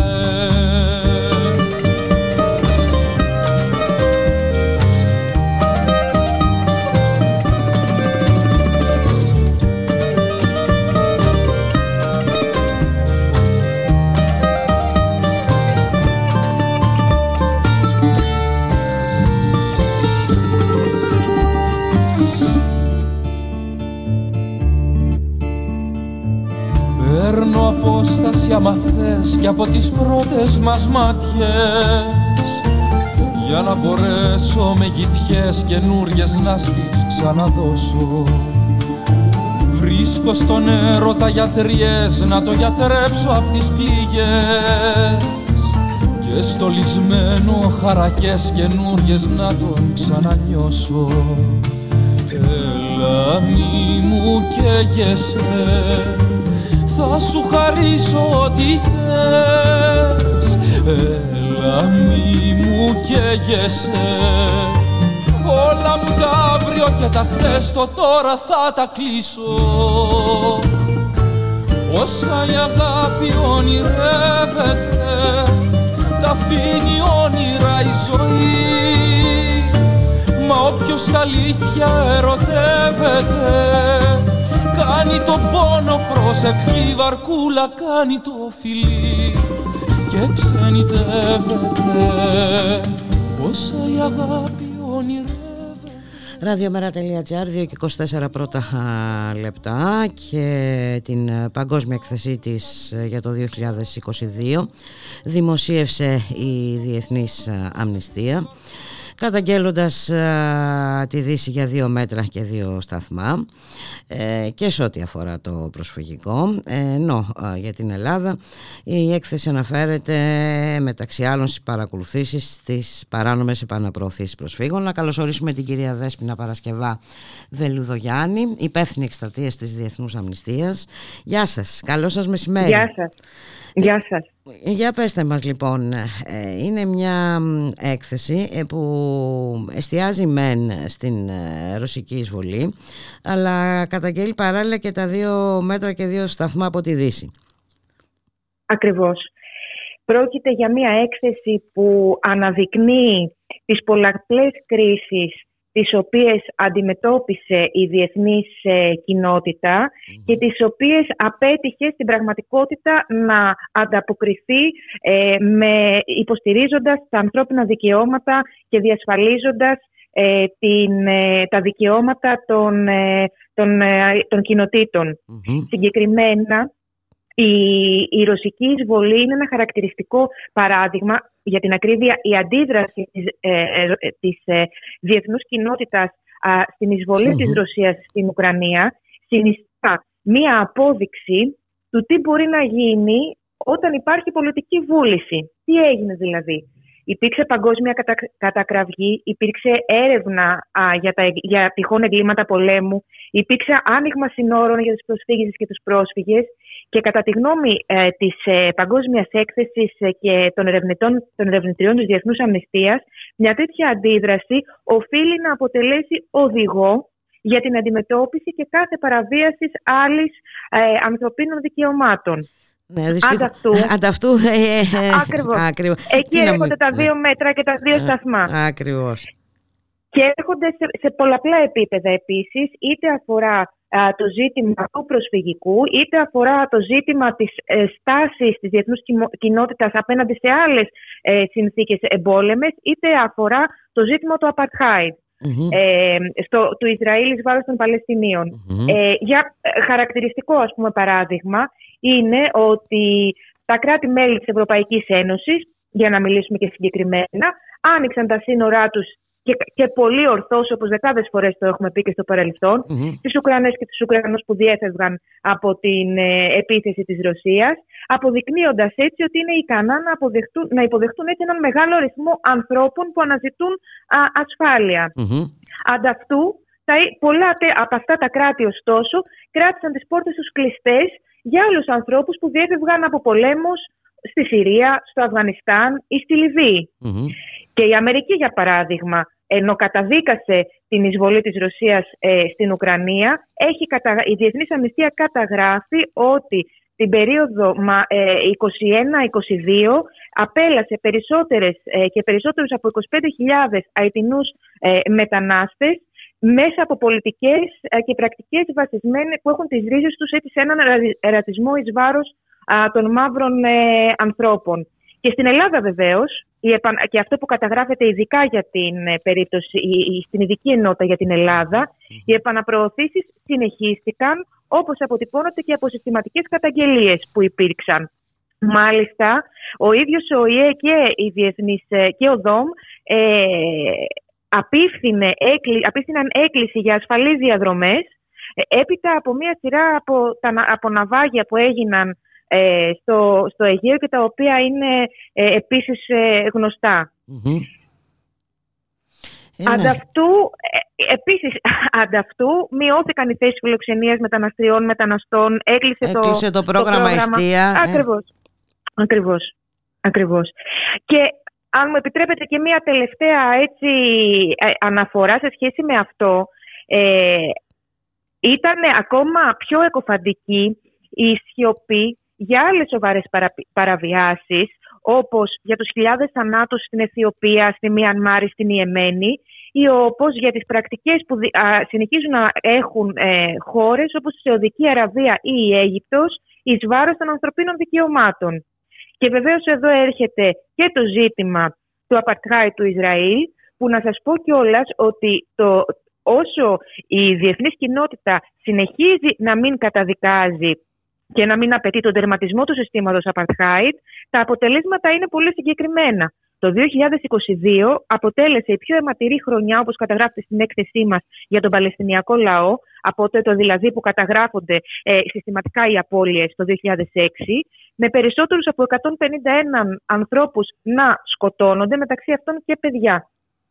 Και συνεχίζεται βέβαια αυτή η, η πολιτική, ε, κύριε Βελουδογιάννη. Ε, δυστυχώς. Και το, και το, συνεχίζεται ακριβώς, καθημερινά. Και το θέμα είναι ότι επειδή τα ανθρώπινα δικαιώματα είναι ακριβώς ένα σύνολο, ένας συνολικός ιστός, είναι αδιανόητο, και αυτό επισημαίνει και η έκθεσή μας, mm-hmm. ότι τα κράτη δεν μπορούν να καταγγέλουν επιλεκτικά τις παραβιάσεις. Και αν το δεν δούμε συγκριτικά, δηλαδή, ε, οι, οι, αυτές που δεν καταγγέλλονται, οι παραβιάσεις, είναι mm-hmm. απείρως περισσότερες, έτσι, από τις παραβιάσεις που καταγγέλλονται σε ό,τι αφορά την ε, ε, ρωσική εισβολή. Το θέμα είναι ότι και αριθμητικά να το δούμε, δηλαδή, θέλω να πω. Ε, εντάξει, από τη μία έχουμε αυτήν τη μόνη περίπτωση ε, και από την άλλη σιωπή. Ε, για όλα αυτά που είπατε, για το Ισραήλ, για τη Σαουδική Αραβία ε, και, τα, και πάει λέγοντας, για τη Λιβύη. Και αυτή η σιωπή είναι μια σιωπή η οποία έχει επιπτώσεις, έχει επιπτώσεις πάνω σε ανθρώπινες ζωές, γιατί ανοίγει ακριβώς τον δρόμο για τη συνέχιση αυτών των παραβιάσεων mm-hmm. και για την ατιμωρησία. Ακριβώς. Σωστά. Ε, και βέβαια υπάρχει κι άλλο ένα πεδίο ε, που θα πρέπει να εξετάσουμε. Αυτό το πεδίο της καταστολής. Ε, ε, πρόσφατα ε, εκδώσατε και μια ανακοίνωση για την άγρια καταστολή στην Γαλλία. Αλλά ε, γενικά η καταστολή έχει γίνει, θα έλεγα, σύνηθες φαινόμενο. Και, και, στη, και στην Ευρώπη φυσικά. Σωστά, δυστυχώς σωστά. Ε, ένα από τα, ένα ακόμα, δύο ακόμα βασικά στοιχεία που επισημαίνει, αν θέλετε, η έκθεση της Διεθνούς Αμνηστίας για φέτος είναι η συστηματική καταγραφή ε, μοτίβων επαναλαμβανόμενων. Το ένα από τα δύο επαναλαμβανόμενα μοτίβα που παρατηρείται παγκοσμίως είναι ακριβώς ο περιορισμός και η επίθεση στην ελευθερία, στο δικαίωμα της ελευθερίας της συνάθρησης και της έκφρασης, mm-hmm. η επίθεση στο δικαίωμα στη διαμαρτυρία. Πρόκειται για, ε, πο, έχει, για μια ε, έτσι, επίθεση με πολλές όψεις και πολλά α, πρόσωπα, από τη φήμωση κριτικών φωνών και δημοσιογράφων, για παράδειγμα, στο Αφγανιστάν, στη Μιανμάρ, στη, στη Ρωσία ή στη Λευκορωσία, μέχρι την α, χρήση υπερβολικής βίας από την αστυνομία σε περιπτώσεις διαμαρτυριών, όπως πρόσφατα είναι, βλέπουμε στη Γαλλία. Ε, αλλά και στην Ελλάδα σημειώνεται αρκετά αναλυτικά το ζήτημα αυτό, με την καταγραφή συγκεκριμένων περιπτώσεων και υποθέσεων που, α, που παρακολουθούμε. Ε, και όλα αυτά εντάσσονται, η Διεθνής Αμνηστία τα εντάσσει σε ένα έτσι ευρύτερο μοτίβο που ε, καταστολής της διαμαρτυρίας, mm-hmm. το οποίο μάλιστα έχει και την, ε, και την όψη ότι σε μια σειρά από χώρες, όπως για παράδειγμα στην Αυστραλία, στην Ινδία και πρόσφατα στο Ηνωμένο Βασίλειο, ψηφίζονται νέοι νόμοι που περιορίζουν τις διαδηλώσεις με μία σειρά από μέτρα και προφάσεις. Αν θα θέλετε, μπορώ να σας πω λίγο κάποια νούμερα που νομίζω ότι είναι ενδεικτικά όσον αφορά την καταστολή. Ε, η, διεθνή, η, η Αμνηστία καταγράφει λοιπόν στην έκθεσή της ότι υπήρξαν καταγγελίες για χρήση παράνομης βίας από κρατικές δυνάμεις εναντίον ειρηνικών διαδηλωτών και διαδηλωτριών, τουλάχιστον σε ογδόντα πέντε χώρες από τις συνολικά εκατόν πενήντα έξι που ερευνήσαμε. Έτσι, σύνολο [S2] Μάλιστα. [S1] Στον κόσμο εκατόν πενήντα έξι χώρες ερευνήθηκαν.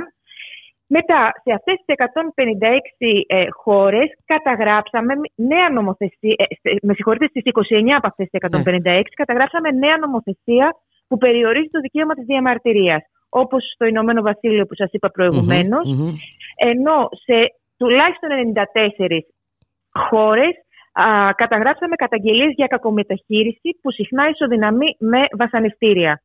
Και γι' αυτό το λόγο η Διεθνής Αμνηστία έχει από το καλοκαίρι, διαβλέποντας αυτές τις τάσεις, αυτό το μοτίβο καταστολής της διαμαρτυρίας, έχει εγκαινιάσει μια παγκόσμια εκστρατεία ε, για την προστασία του δικαιώματος στη διαμαρτυρία, που μεταξύ άλλων ζητά από τις κυβερνήσεις να διερευνήσουν διεξοδικά τις καταγγελίες, να τροποποιήσουν την νομοθεσία που παραβιάζει το δικαίωμα της ειρηνικής συνάθρησης και φυσικά να τερματίσουν άμεσα την καταστολή της διαφωνίας με βάση μια σειρά από προσχήματα.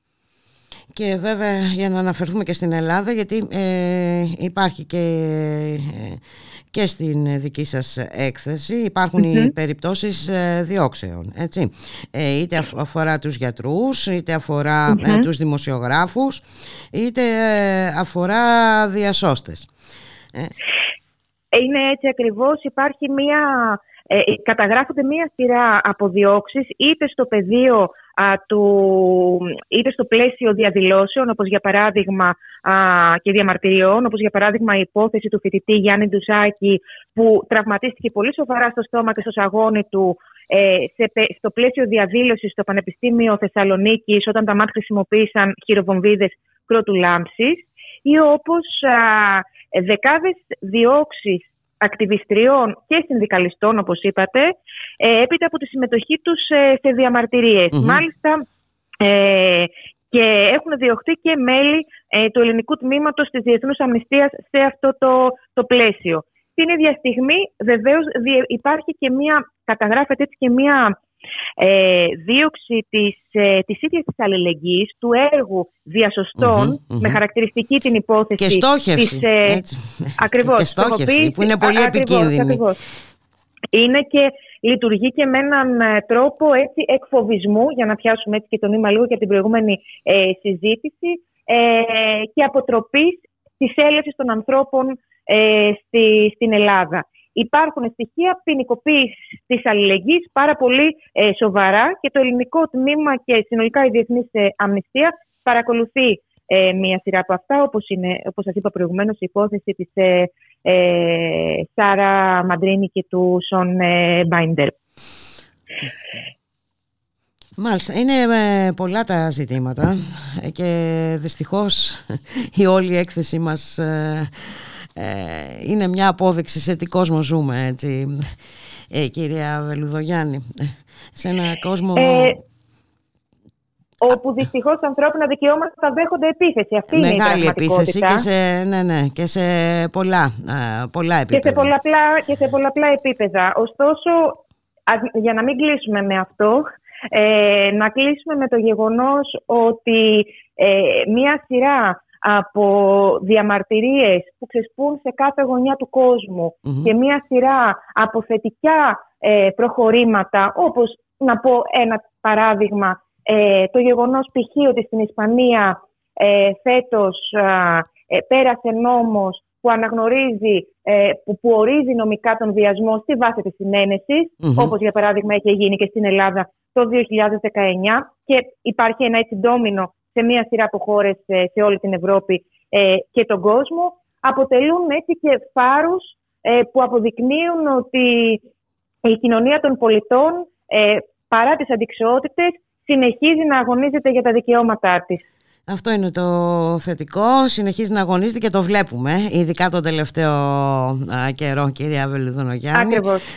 Και αυτό μας αναπτερώνει τις ελπίδες. Να είσαστε καλά, σας ευχαριστώ πάρα πολύ για τη συζήτηση. Και εσείς το ίδιο, καλό μεσημέρι. Επίσης, για χαρά.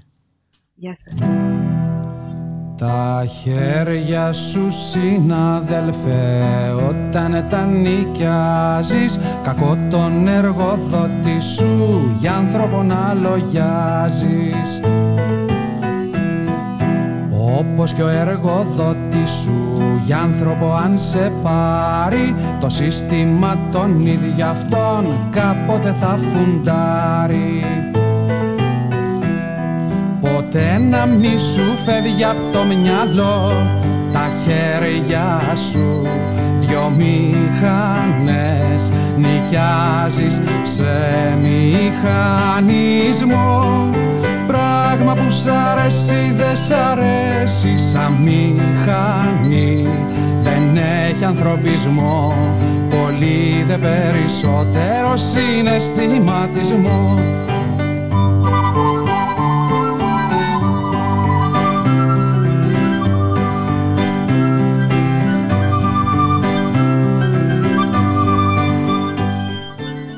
radiomέρα.gr, δύο και τριάντα οκτώ πρώτο λεπτά, στον ήχο Γιώργος Συνομικός, στην παραγωγή Γιάννα Αθανασίου, Γιώργος Χρήστου, στο μικρόφωνο η Βούλικα Μιχαλοπούλου. Σε ύψος ρεκόρ δύο κόμμα τριάντα τρία εκατομμυρίων ευρώ ανέρχεται το συνολικό χρέος της Γερμανίας, κυρίως εξαιτίας των συνεπειών της πανδημίας του κορονοϊού και της ενεργειακής κρίσης. Στη Γερμανία όμως δεν αυξάνεται μόνο το χρέος, αυξάνονται και οι αντιδράσεις των Γερμανών πολιτών. Είχαμε μεγάλες απεργιακές κινητοποιήσεις. Να καλωσορίσουμε τον Νίκο Αλεξάτο, ιστορικό και κοινωνικό επιστήμονα. Καλό μεσημέρι, κύριε Αλεξάτο. Καλό σας μεσημέρι και στους ακροάτριες και στους ακροατές μας. Έχουμε μπει από ό,τι φαίνεται σε νέα τροχιά στην Ευρώπη.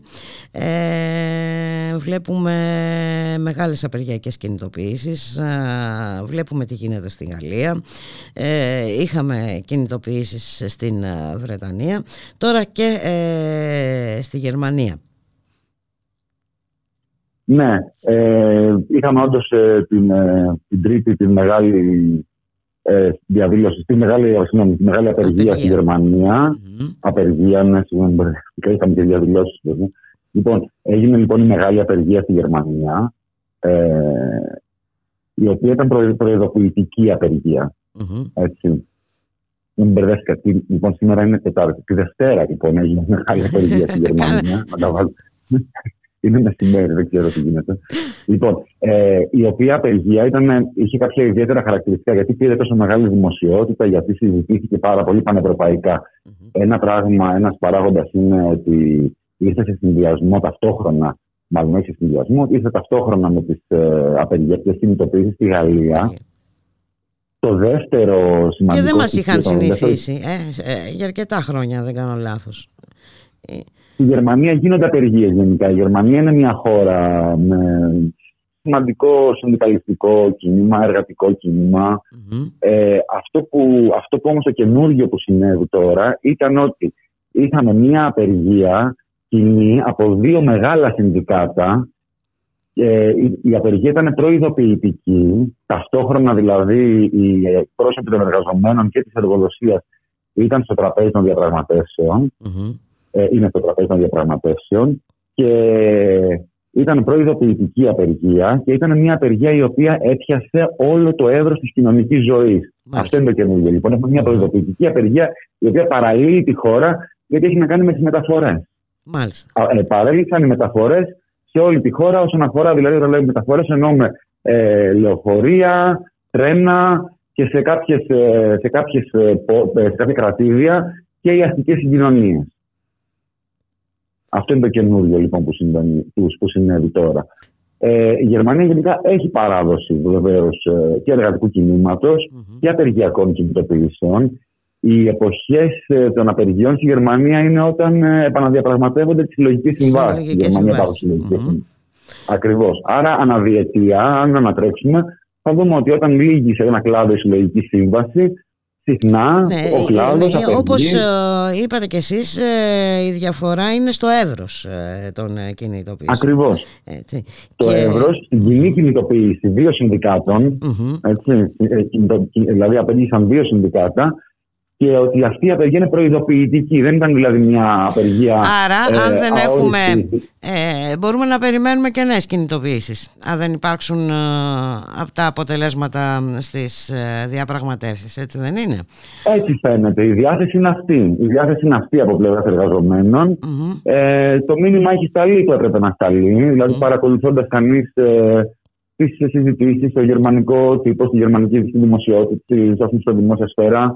ε, τη λένε πολιτική, τη λένε εκπρόσωποι των ε, εργοδοτών, των εργαζομένων. Ε, αυτό μπορεί και να συμβεί. Έχει ανοίξει δηλαδή μια συζήτηση στη Γερμανία για το τι απεργία ήταν αυτή, ποια είναι τα όρια των απεργιών. Mm. Κάποιοι μίλησαν για ριζοσπαστικοποίηση, μια λέξη που έχει αρνητικό πρόσημο στην ε, τη γερμανική στην πολιτική σκηνή. Ε, προσπάθησαν, να, αρκετοί, προσπάθησαν να δουν πού υπάρχουν ομοιότητες με τη Γαλλία, πού υπάρχουν διαφορές. Αλλά δεν ήταν μόνο αυτή η απεργία που έγινε, έτσι, γιατί το, τον τελευταίο καιρό, μέσα στο δύο χιλιάδες είκοσι τρία, έχουν γίνει απεργιακές κινητοποιήσεις σε διάφορους κλάδους και στον ιδιωτικό τομέα, στη βιομηχανία. Ε, και, εκεί, και εκεί είναι ένα θέμα τώρα, έτσι, γιατί σε ό,τι αφορά την βιομηχανία. Ναι, στην βιομηχανία, για παράδειγμα, η γερμανική βιομηχανία, έτσι, εκεί υπάρχουν διάφορα συνδικάτα, ανάλογα με τον κλάδο. Ε, στη Γερμανία, καταρχήν, υπάρχει το μεγαλύτερο συνδικάτο της Ευρώπης, που είναι η Ι Γκ Metall, το συνδικάτο του μετάλλου, που έχει πάνω από επτά και μισό εκατομμύρια, έχει περίπου επτά και μισό εκατομμύρια μέλη. Έτσι, η Γερμανία όλη έχει ογδόντα τέσσερα εκατομμύρια πληθυσμό. Δηλαδή, ένας στους δώδεκα είναι μέλος του συνδικάτου μετάλλου σε αυτή τη χώρα. Αυτοί λοιπόν κάνουν απεργιακές κινητοποιήσεις. Γίνανε, γίνανε στον χώρο της βιομηχανίας της ένδυσης. Γίνανε απεργίες στη βιομηχανία του γάλακτος. Και έχουν γίνει και απεργίες και γίνονται κινητοποιήσεις. Υπάρχει δηλαδή ένα σημαντικό καινούριο στις υποδομές, δηλαδή στην εκπαίδευση και στην υγεία. Αυτά είναι ειδικά παιδιά. Αχα. Ε, πάντως υπάρχει ένας ανα, γενικός αναβρασμός ε, και βέβαια να το συνδυάσουμε και με τις κινητοποιήσεις που έχουν γίνει στην Γερμανία, γίναν το προηγούμενο διάστημα, ε, αντίθ, με την αντίθεση ε, ε, στην αποστολή όπλων στην Ουκρανία. Βλέπουμε μια οικονομική κατάσταση να επιδεινώνεται, επιδεινώνεται και στην Γερμανία, έτσι. Ε, Και ε, προφανώς ε, τα πράγματα ε, δεν θα είναι εύκολα ε, για, την, ε, ε, για την κυβέρνηση ε, στη Γερμανία το επόμενο διάστημα. Αν τα συνδυάσουμε όλα αυτά και με την αύξηση του χρέους κτλ., ε, καταλαβαίνουμε ότι μπαίνουμε σε, έτσι, σε ε, μονοπάτια ε, δύσβατα. Αυτό είναι που κινητοποιεί τον κόσμο. Δηλαδή ο πληθυσμός, η Γερμανία, οι εργαζόμενοι, μετά από τριάντα τόσα χρόνια με φιλελεύθερων πολιτικών, βλέποντας mm-hmm. το εισόδημα να εξανεμίζεται, να μειώνεται διαρκώς. Είναι χαρακτηριστικό ότι από το χίλια εννιακόσια ενενήντα μέχρι σήμερα οι γιατροί έχουν χάσει σε πραγματικό εισόδημα το σαράντα τοις εκατό του εισόδηματος. Mm-hmm. σαράντα τοις εκατό οι γιατροί. Έτσι. Ε, για να μην πούμε τι συμβαίνει σε κλάδους που είναι κακοπληρωμένοι, με ανειδίκευτη εργασία και όλα αυτά. Μισολογικά λοιπόν στη Γερμανία τα πράγματα δεν είναι καλά. Ήρθαν, λοιπόν, ήρθαν τώρα τρία πράγματα, τρεις ε, εξαιρετικές καταστάσεις. Η πανδημία, η ενεργειακή κρίση και το πρόβλημα που προκύπτει από τις ε, κυρώσεις ενάντια στη Ρωσία και όλη αυτή mm-hmm. η, η ανώμαλη κατάσταση στα οικονομικά. Ε, το κράτος προσπαθεί ε, με κάποιους τρόπους να ενισχύσει οικονομικά, όχι αποτελεσματικά. Mm-hmm. Χαρακτηριστικό είναι, ας πούμε, ότι από το φθινόπωρο συζητιόταν το να δοθεί έκτακτη ενίσχυση, ένα επίδομα θέρμανσης, ας πούμε, ενεργειακό επίδομα, και για τη μερίδα του πληθυσμού που σπουδάζει, για τους φοιτητές, τελικά η φόρμουλα για το πώς θα δοθούν ε, κάποιες λίγες εκατοντάδες ευρώ mm-hmm. ε, δο, δόθηκε τώρα πρόσφατα. Δηλαδή, οι φοιτητές της Γερμανίας περίμεναν από το Σεπτέμβριο να δουν πόσα θα πάρουν, πότε θα τα πάρουν, τι θα πάρουν, και τελικά τα παίρνουν τώρα, και τελειώνει ο Μάρτιος. Μάλιστα. Ένα παράδειγμα είναι αυτό του πόσο. Πόσο αμηχανία υπάρχει και στους κόλπους της κυβέρνησης. Ε, πολλοί κατηγορούν για ανοργανωσιά, το λιγότερο. Ε, και μην ξεχνάμε ότι πρόκειται για μια τρικομματική κυβέρνηση, mm-hmm. όπου η, η, ο κάθε εταίρος προσπαθεί να υποστηρίξει, ας πούμε, να, να, να κατοχυρώσει τις δικές του πολιτικές θέσεις. Ε, το Υπουργείο Οικονομικών το έχουν οι φιλελεύθεροι, γιατί όπως καταλαβαίνουμε, λόγω ιδεολογίας και δογματισμού, το δόγμα του φιλελευθερισμού. Έτσι. Ναι, το οποίο ζει και βασιλεύει. Ε, εν πάση περιπτώσει και αυτό. Ναι, νομίζω ναι, ναι. Ότι. Από τον αντίποδα, ναι. Στον αντίποδα βρίσκεται η σοσιαλδημοκρατία. Δηλαδή, οι σοσιαλδημοκράτες, παρόλο που έχουν εκφράσει, έχουν εφαρμόσει, έχουν, εκφράσει, έχουν εφαρμόσει με φιλελεύθερες πολιτικές όλα τα τελευταία χρόνια, στο εσωτερικό τους έχουν και αυτές τις δυνάμεις οι οποίες αντιδρούν. Δηλαδή, τα συνδικάτα στη Γερμανία Ε, προφανώς ελέγχονται από τη σοσιαλδημοκρατία. Αν δεν ελέγχονται, υπάρχουν, δηλαδή έχουν μεγάλο λόγο οι σοσιαλδημοκράτες εκεί μέσα. Έτσι, όχι μόνο όμως, αλλά εκεί φαίνονται διαφοροποιήσεις. Κατά τη γνώμη μου εμένα, ε, και από αυτά που βλέπω, αυτά που διαβάζω, από αυτά που mm-hmm. ακούω, είναι ότι ο αδύναμος κρίκος στην γερμανική κυβέρνηση είναι η σοσιαλδημοκρατία. Οι πράσινοι και οι, οι φιλελεύθεροι είναι σαφείς σε αυτό mm-hmm. που θέλουν. Mm-hmm. Οι σοσιαλδημοκράτες, επειδή έχουν πιο μεγάλη επαφή με τα κατώτερα κοινωνικά στρώματα, την εργατική τάξη, τη βιομηχανική εργατική τάξη και τον κόσμο, ας πούμε, της δουλειάς, να το πούμε έτσι, ε, δέχονται και πιο πολλές πιέσεις από την κοινωνία. Ναι, και το... εκεί είναι το στίχημα, το τι θα γίνει. Το τι θα γίνει, ε, τα αποτελέσματα τα βλέπουμε, εν πάση περιπτώσει, ναι. ε, από την άσκηση ναι. αυτής της συγκεκριμένης, γιατί μία είναι ε, η συγκεκριμένη πολιτική που εφαρμόζεται στην ε, Ευρώπη. Ε, να μην έχουμε, νομίζω, αυταπάτες με, με, με, με διαφοροποιήσεις και διάφορες ε, παραλλαγές φυσικά. Α, αλλού Βέβαια. είναι κάπως και... καλύτερα, αλλού όπως εμείς εδώ είναι αρκετά χειρότερα. Ε, εν πάση περιπτώσει όμως, νομίζω ότι οι Ευρωπαίοι πολίτες έχουν αρχίσει και αντιλαμβάνονται ποιο είναι το βασικό πρόβλημα, ε, και να δούμε. Έχει μια σημασία το, το θέμα της, της υγείας και της παιδείας. Αν, αν, αν επιτρέπετε να πω, ας πούμε, κάποια πράγματα. Για παράδειγμα, έχουν γίνει απεργίες στον τομέα της υγείας, στο νοσηλευτικό προσωπικό. Έχει κάνει απεργίες σε διάφορα κρατήδια.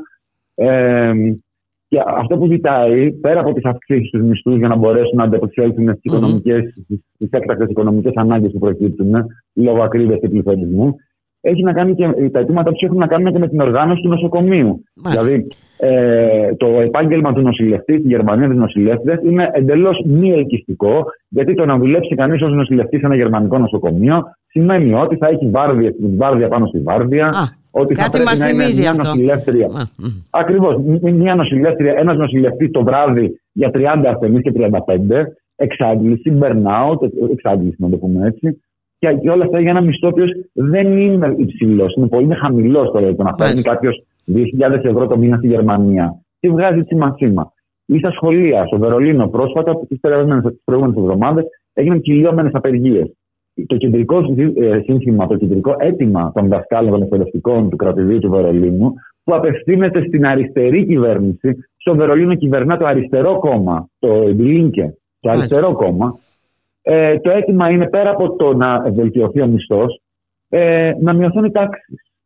Ζητάνε να μειωθούν οι τάξεις. Το, το κεντρικό σύνθημα των διαδηλώσεων των εκπαιδευτικών ήταν: θέλουμε μικρότερες τάξεις. Δεν θέλουμε να διδάσκουμε, δεν γίνεται να διδάσκουμε σε τάξεις με είκοσι πέντε παιδιά εν έτη δύο χιλιάδες είκοσι τρία. Εν πάση περιπτώσει, λένε ένα μεγάλο όχι στην υποβάθμιση. Ε, παιδείας και υγείας που είναι ε, βασικά προαπαιτούμενα για μια ε, κοινωνία. Ακριβώς, αυτό. Μάλιστα. Ναι. Να σε ευχαριστήσω πάρα πολύ. Ας ελπίσουμε η Γερμανία να μας, να μας εκπλήξει κάπως. Γιατί είναι και μεγάλη χώρα. Ε, να λοιπόν, σας ευχαριστήσουμε πολύ. Γεια χαρά. Να είστε καλά. Καλό μεσημέρι. Γεια χαρά. Επίσης, για χαρά. Γεια σας. Γεια σας.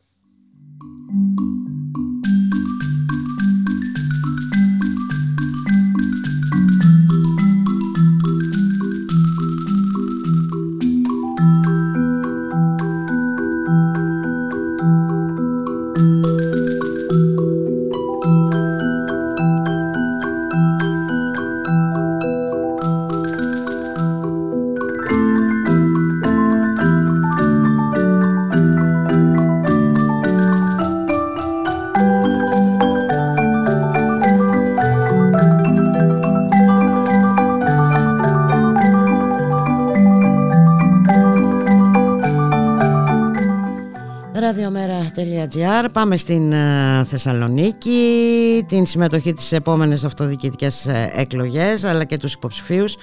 Ανακοίνωσε σήμερα η Δημοτική Παράταξη Πόλη Ανάποδα. Να καλωσορίσουμε τη Μαρία Κέκη. Γεια σου Μαρία, καλώς μεσημέρι.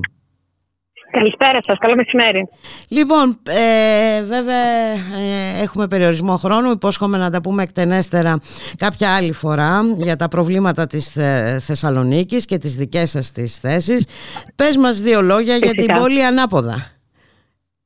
Για την πόλη Ανάποδα, λοιπόν, πολύ εν συντομία, να θυμίσω ότι είμαστε ένα τοπικό δημοτικό σχήμα που φτιάχτηκε πριν από τέσσερα περίπου χρόνια ε, από οργανώσεις αριστεράς και ανέντακτους αγωνιστές κτλ. Έχει τριπλασιαστεί αυτά τα τελευταία τέσσερα χρόνια.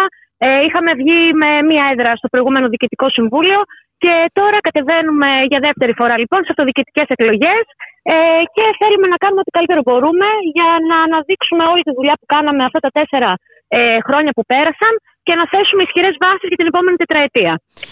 Και που είναι πολύ σημαντικό. Ε, πάντως εγώ, επειδή είδα φωτογραφίες από κάποια προηγούμενη ε, μάζοξή σας, τέλος πάντων, υ, υπήρχε μεγάλη συμμετοχή, έτσι. Ε, πράγμα που σημαίνει ότι ε, έχετε αγγίξει τον ο, κόσμο της ε, Θεσσαλονίκης. Προφανώς είχατε και μια ισχυρή ε, παρουσία α, αυτά τα χρόνια. Για πες μας, ε, για μίλησέ μας γι' αυτό. Ε, κοιτάξτε, θεωρώ ότι η μαζικότητα στην οποία έχει καταφέρει, έχει καταφέρει να mm-hmm. κερδίσει το σχήμα. Ε, δηλαδή πλέον αναλο... ε, φτάνουμε στα περίπου τριακόσια εγγεγραμμένα, εγγεγραμμένα μέλη και η συνέλευσή μας που έγινε πριν δύο εβδομάδες περίπου, που και αποφασίστηκε ε, ο τρόπος με τον οποίο θα εκπροσωπηθούμε στις αυτοδιοικητικές εκλογές, είχε περίπου στα διακόσια δέκα άτομα. Θεωρώ ότι είμαστε η μοναδική παράταξη ε, σχήμα που θα κατέβει στον Δήμο Θεσσαλονίκης ή και σε άλλους δήμους ακόμα. Είμαστε από τις ελάχιστες εξαιρέσεις, οι οποίες αποφασίζουν συλλογικά για αυτά τα ζητήματα. Αποφασίζουν συλλογικά το ποιους, ποιοι και ποιες θα το εκπροσωπήσουν και δεν βρίσκεται μία προσωπικότητα γύρω από την οποία στείνεται ολόκληρο το σχήμα και η παράταξη και το κατέβασμα, όπως συνηθίζεται ε, σε αυτοδιοικητικά κατεβάσματα τα προηγούμενα, αλλά και τα, αυτά που έχουμε συνηθίσει να κατεβαίνουν. Ε, αυτή η σύνδεσή μας και η, η, το συλλογικό που βάζουμε μπροστά σε ό,τι κάνουμε, Ε, θεωρώ ότι είναι αυτό που μας πάει και μπροστά και μας κάνει να ξεχωρίζουμε ε, από τη μία, και από την άλλη είναι και η συνέπεια στο πρόγραμμά μας, ότι δηλαδή αποφασίζουμε να κατέβουμε με πολιτικό πρόγραμμα εκτενές, αναλυτικό, όσο πιο εμπεριστατωμένο μπορούμε ε, και να αφορά τους πραγματικούς κατοίκους αυτής της πόλης και να είναι ε, δημιουργικό και ενεργητικό. Δηλαδή να προτείνει λύσεις υλοποιήσιμες, άμεσες κτλ. Έτσι, να μην ε, μπαίνει στις ε, κλασικές ατάκες στο όλοι θέλουμε μια καλύτερη πόλη. Ναι, φυσικά ε, όλοι θέλουμε ναι, μια καλύτερη ναι. πόλη, αλλά θα πρέπει πώς να. Πώς τη θέλει ο καθένας με... όμως. Ε, ε, ναι. βέβαια, πώς ναι. τη βλέπει ο καθένας αυτή την καλύτερη πόλη, πώς ο καθένας ε, βλέπει την ανάπτυξη εντός και εκτός εισαγωγικών κτλ. Πάντως, από ό,τι φαίνεται, αυτός ο, ο τρόπος ε, εκπροσώπησης είναι ελκυστικός. Μαρία, ε, και δεν τον έχουμε συνηθίσει, έτσι, ε, γενικότερα. Α, μιλώ για τις αμεσοδημοκρατικές διαδικασίες. Είναι κάτι πολύ σημαντικό. Ναι, ναι. Νομίζω ότι είναι πολύ σημαντική αυτή η κατάκτηση σε ό,τι σας αφορά. Ε, φυσικά, για μας ήταν, ήταν και από τα κομβικά ζητήματα της, του χαρακτήρα μας ε, από την στιγμή που δημιουργηθήκαμε, ότι πάντα θα είναι μπροστά αυτό, η συλλογικότητα και η δημοκρατία ε, στο εσωτερικό μας. Και με αυτή την ισχυρή βάση μπορούμε και να προχωράμε ενδυναμωμένα σε κάθε βήμα που κάνουμε, γιατί ξέρουμε ότι αυτά που λέμε αφορούν το σύνολο του δυναμικού ε, από το οποίο αποτελούμαστε, το οποίο όμως είναι και ένας πραγματικός κόσμος της πόλης από την άλλη. Άρα αυτά που λέμε ε, κάπως ε, κάνουν ένα κύκλο, φτιάχνονται τους ίδιους ανθρώπους της πόλης και ξαναγυρνάνε σε αυτούς, το οποίο για μένα είναι πολύ σημαντικό. Να σε ευχαριστήσουμε πάρα πολύ, Μαριακέκη, και δεσμεύομαι να τα ξαναπούμε ε, για να, Ευχαριστώ να πολύ, πούμε, όποτε θέλετε. Ε, περισσότερα για το πρόγραμμα, ε, το πρόγραμμά σας, ποιες είναι οι επιδιώξεις, πώς βλέπετε εσείς την ε, Θεσσαλονίκη κτλ. κτλ. Σε ευχαριστώ πάρα Βεβαίως, πολύ. Όποτε θέλετε. Να είστε καλά, ευχαριστούμε για την πρόσκληση. Καλή συνέχεια. Γεια σας. Γεια χαρά. Γεια σας, γεια σας.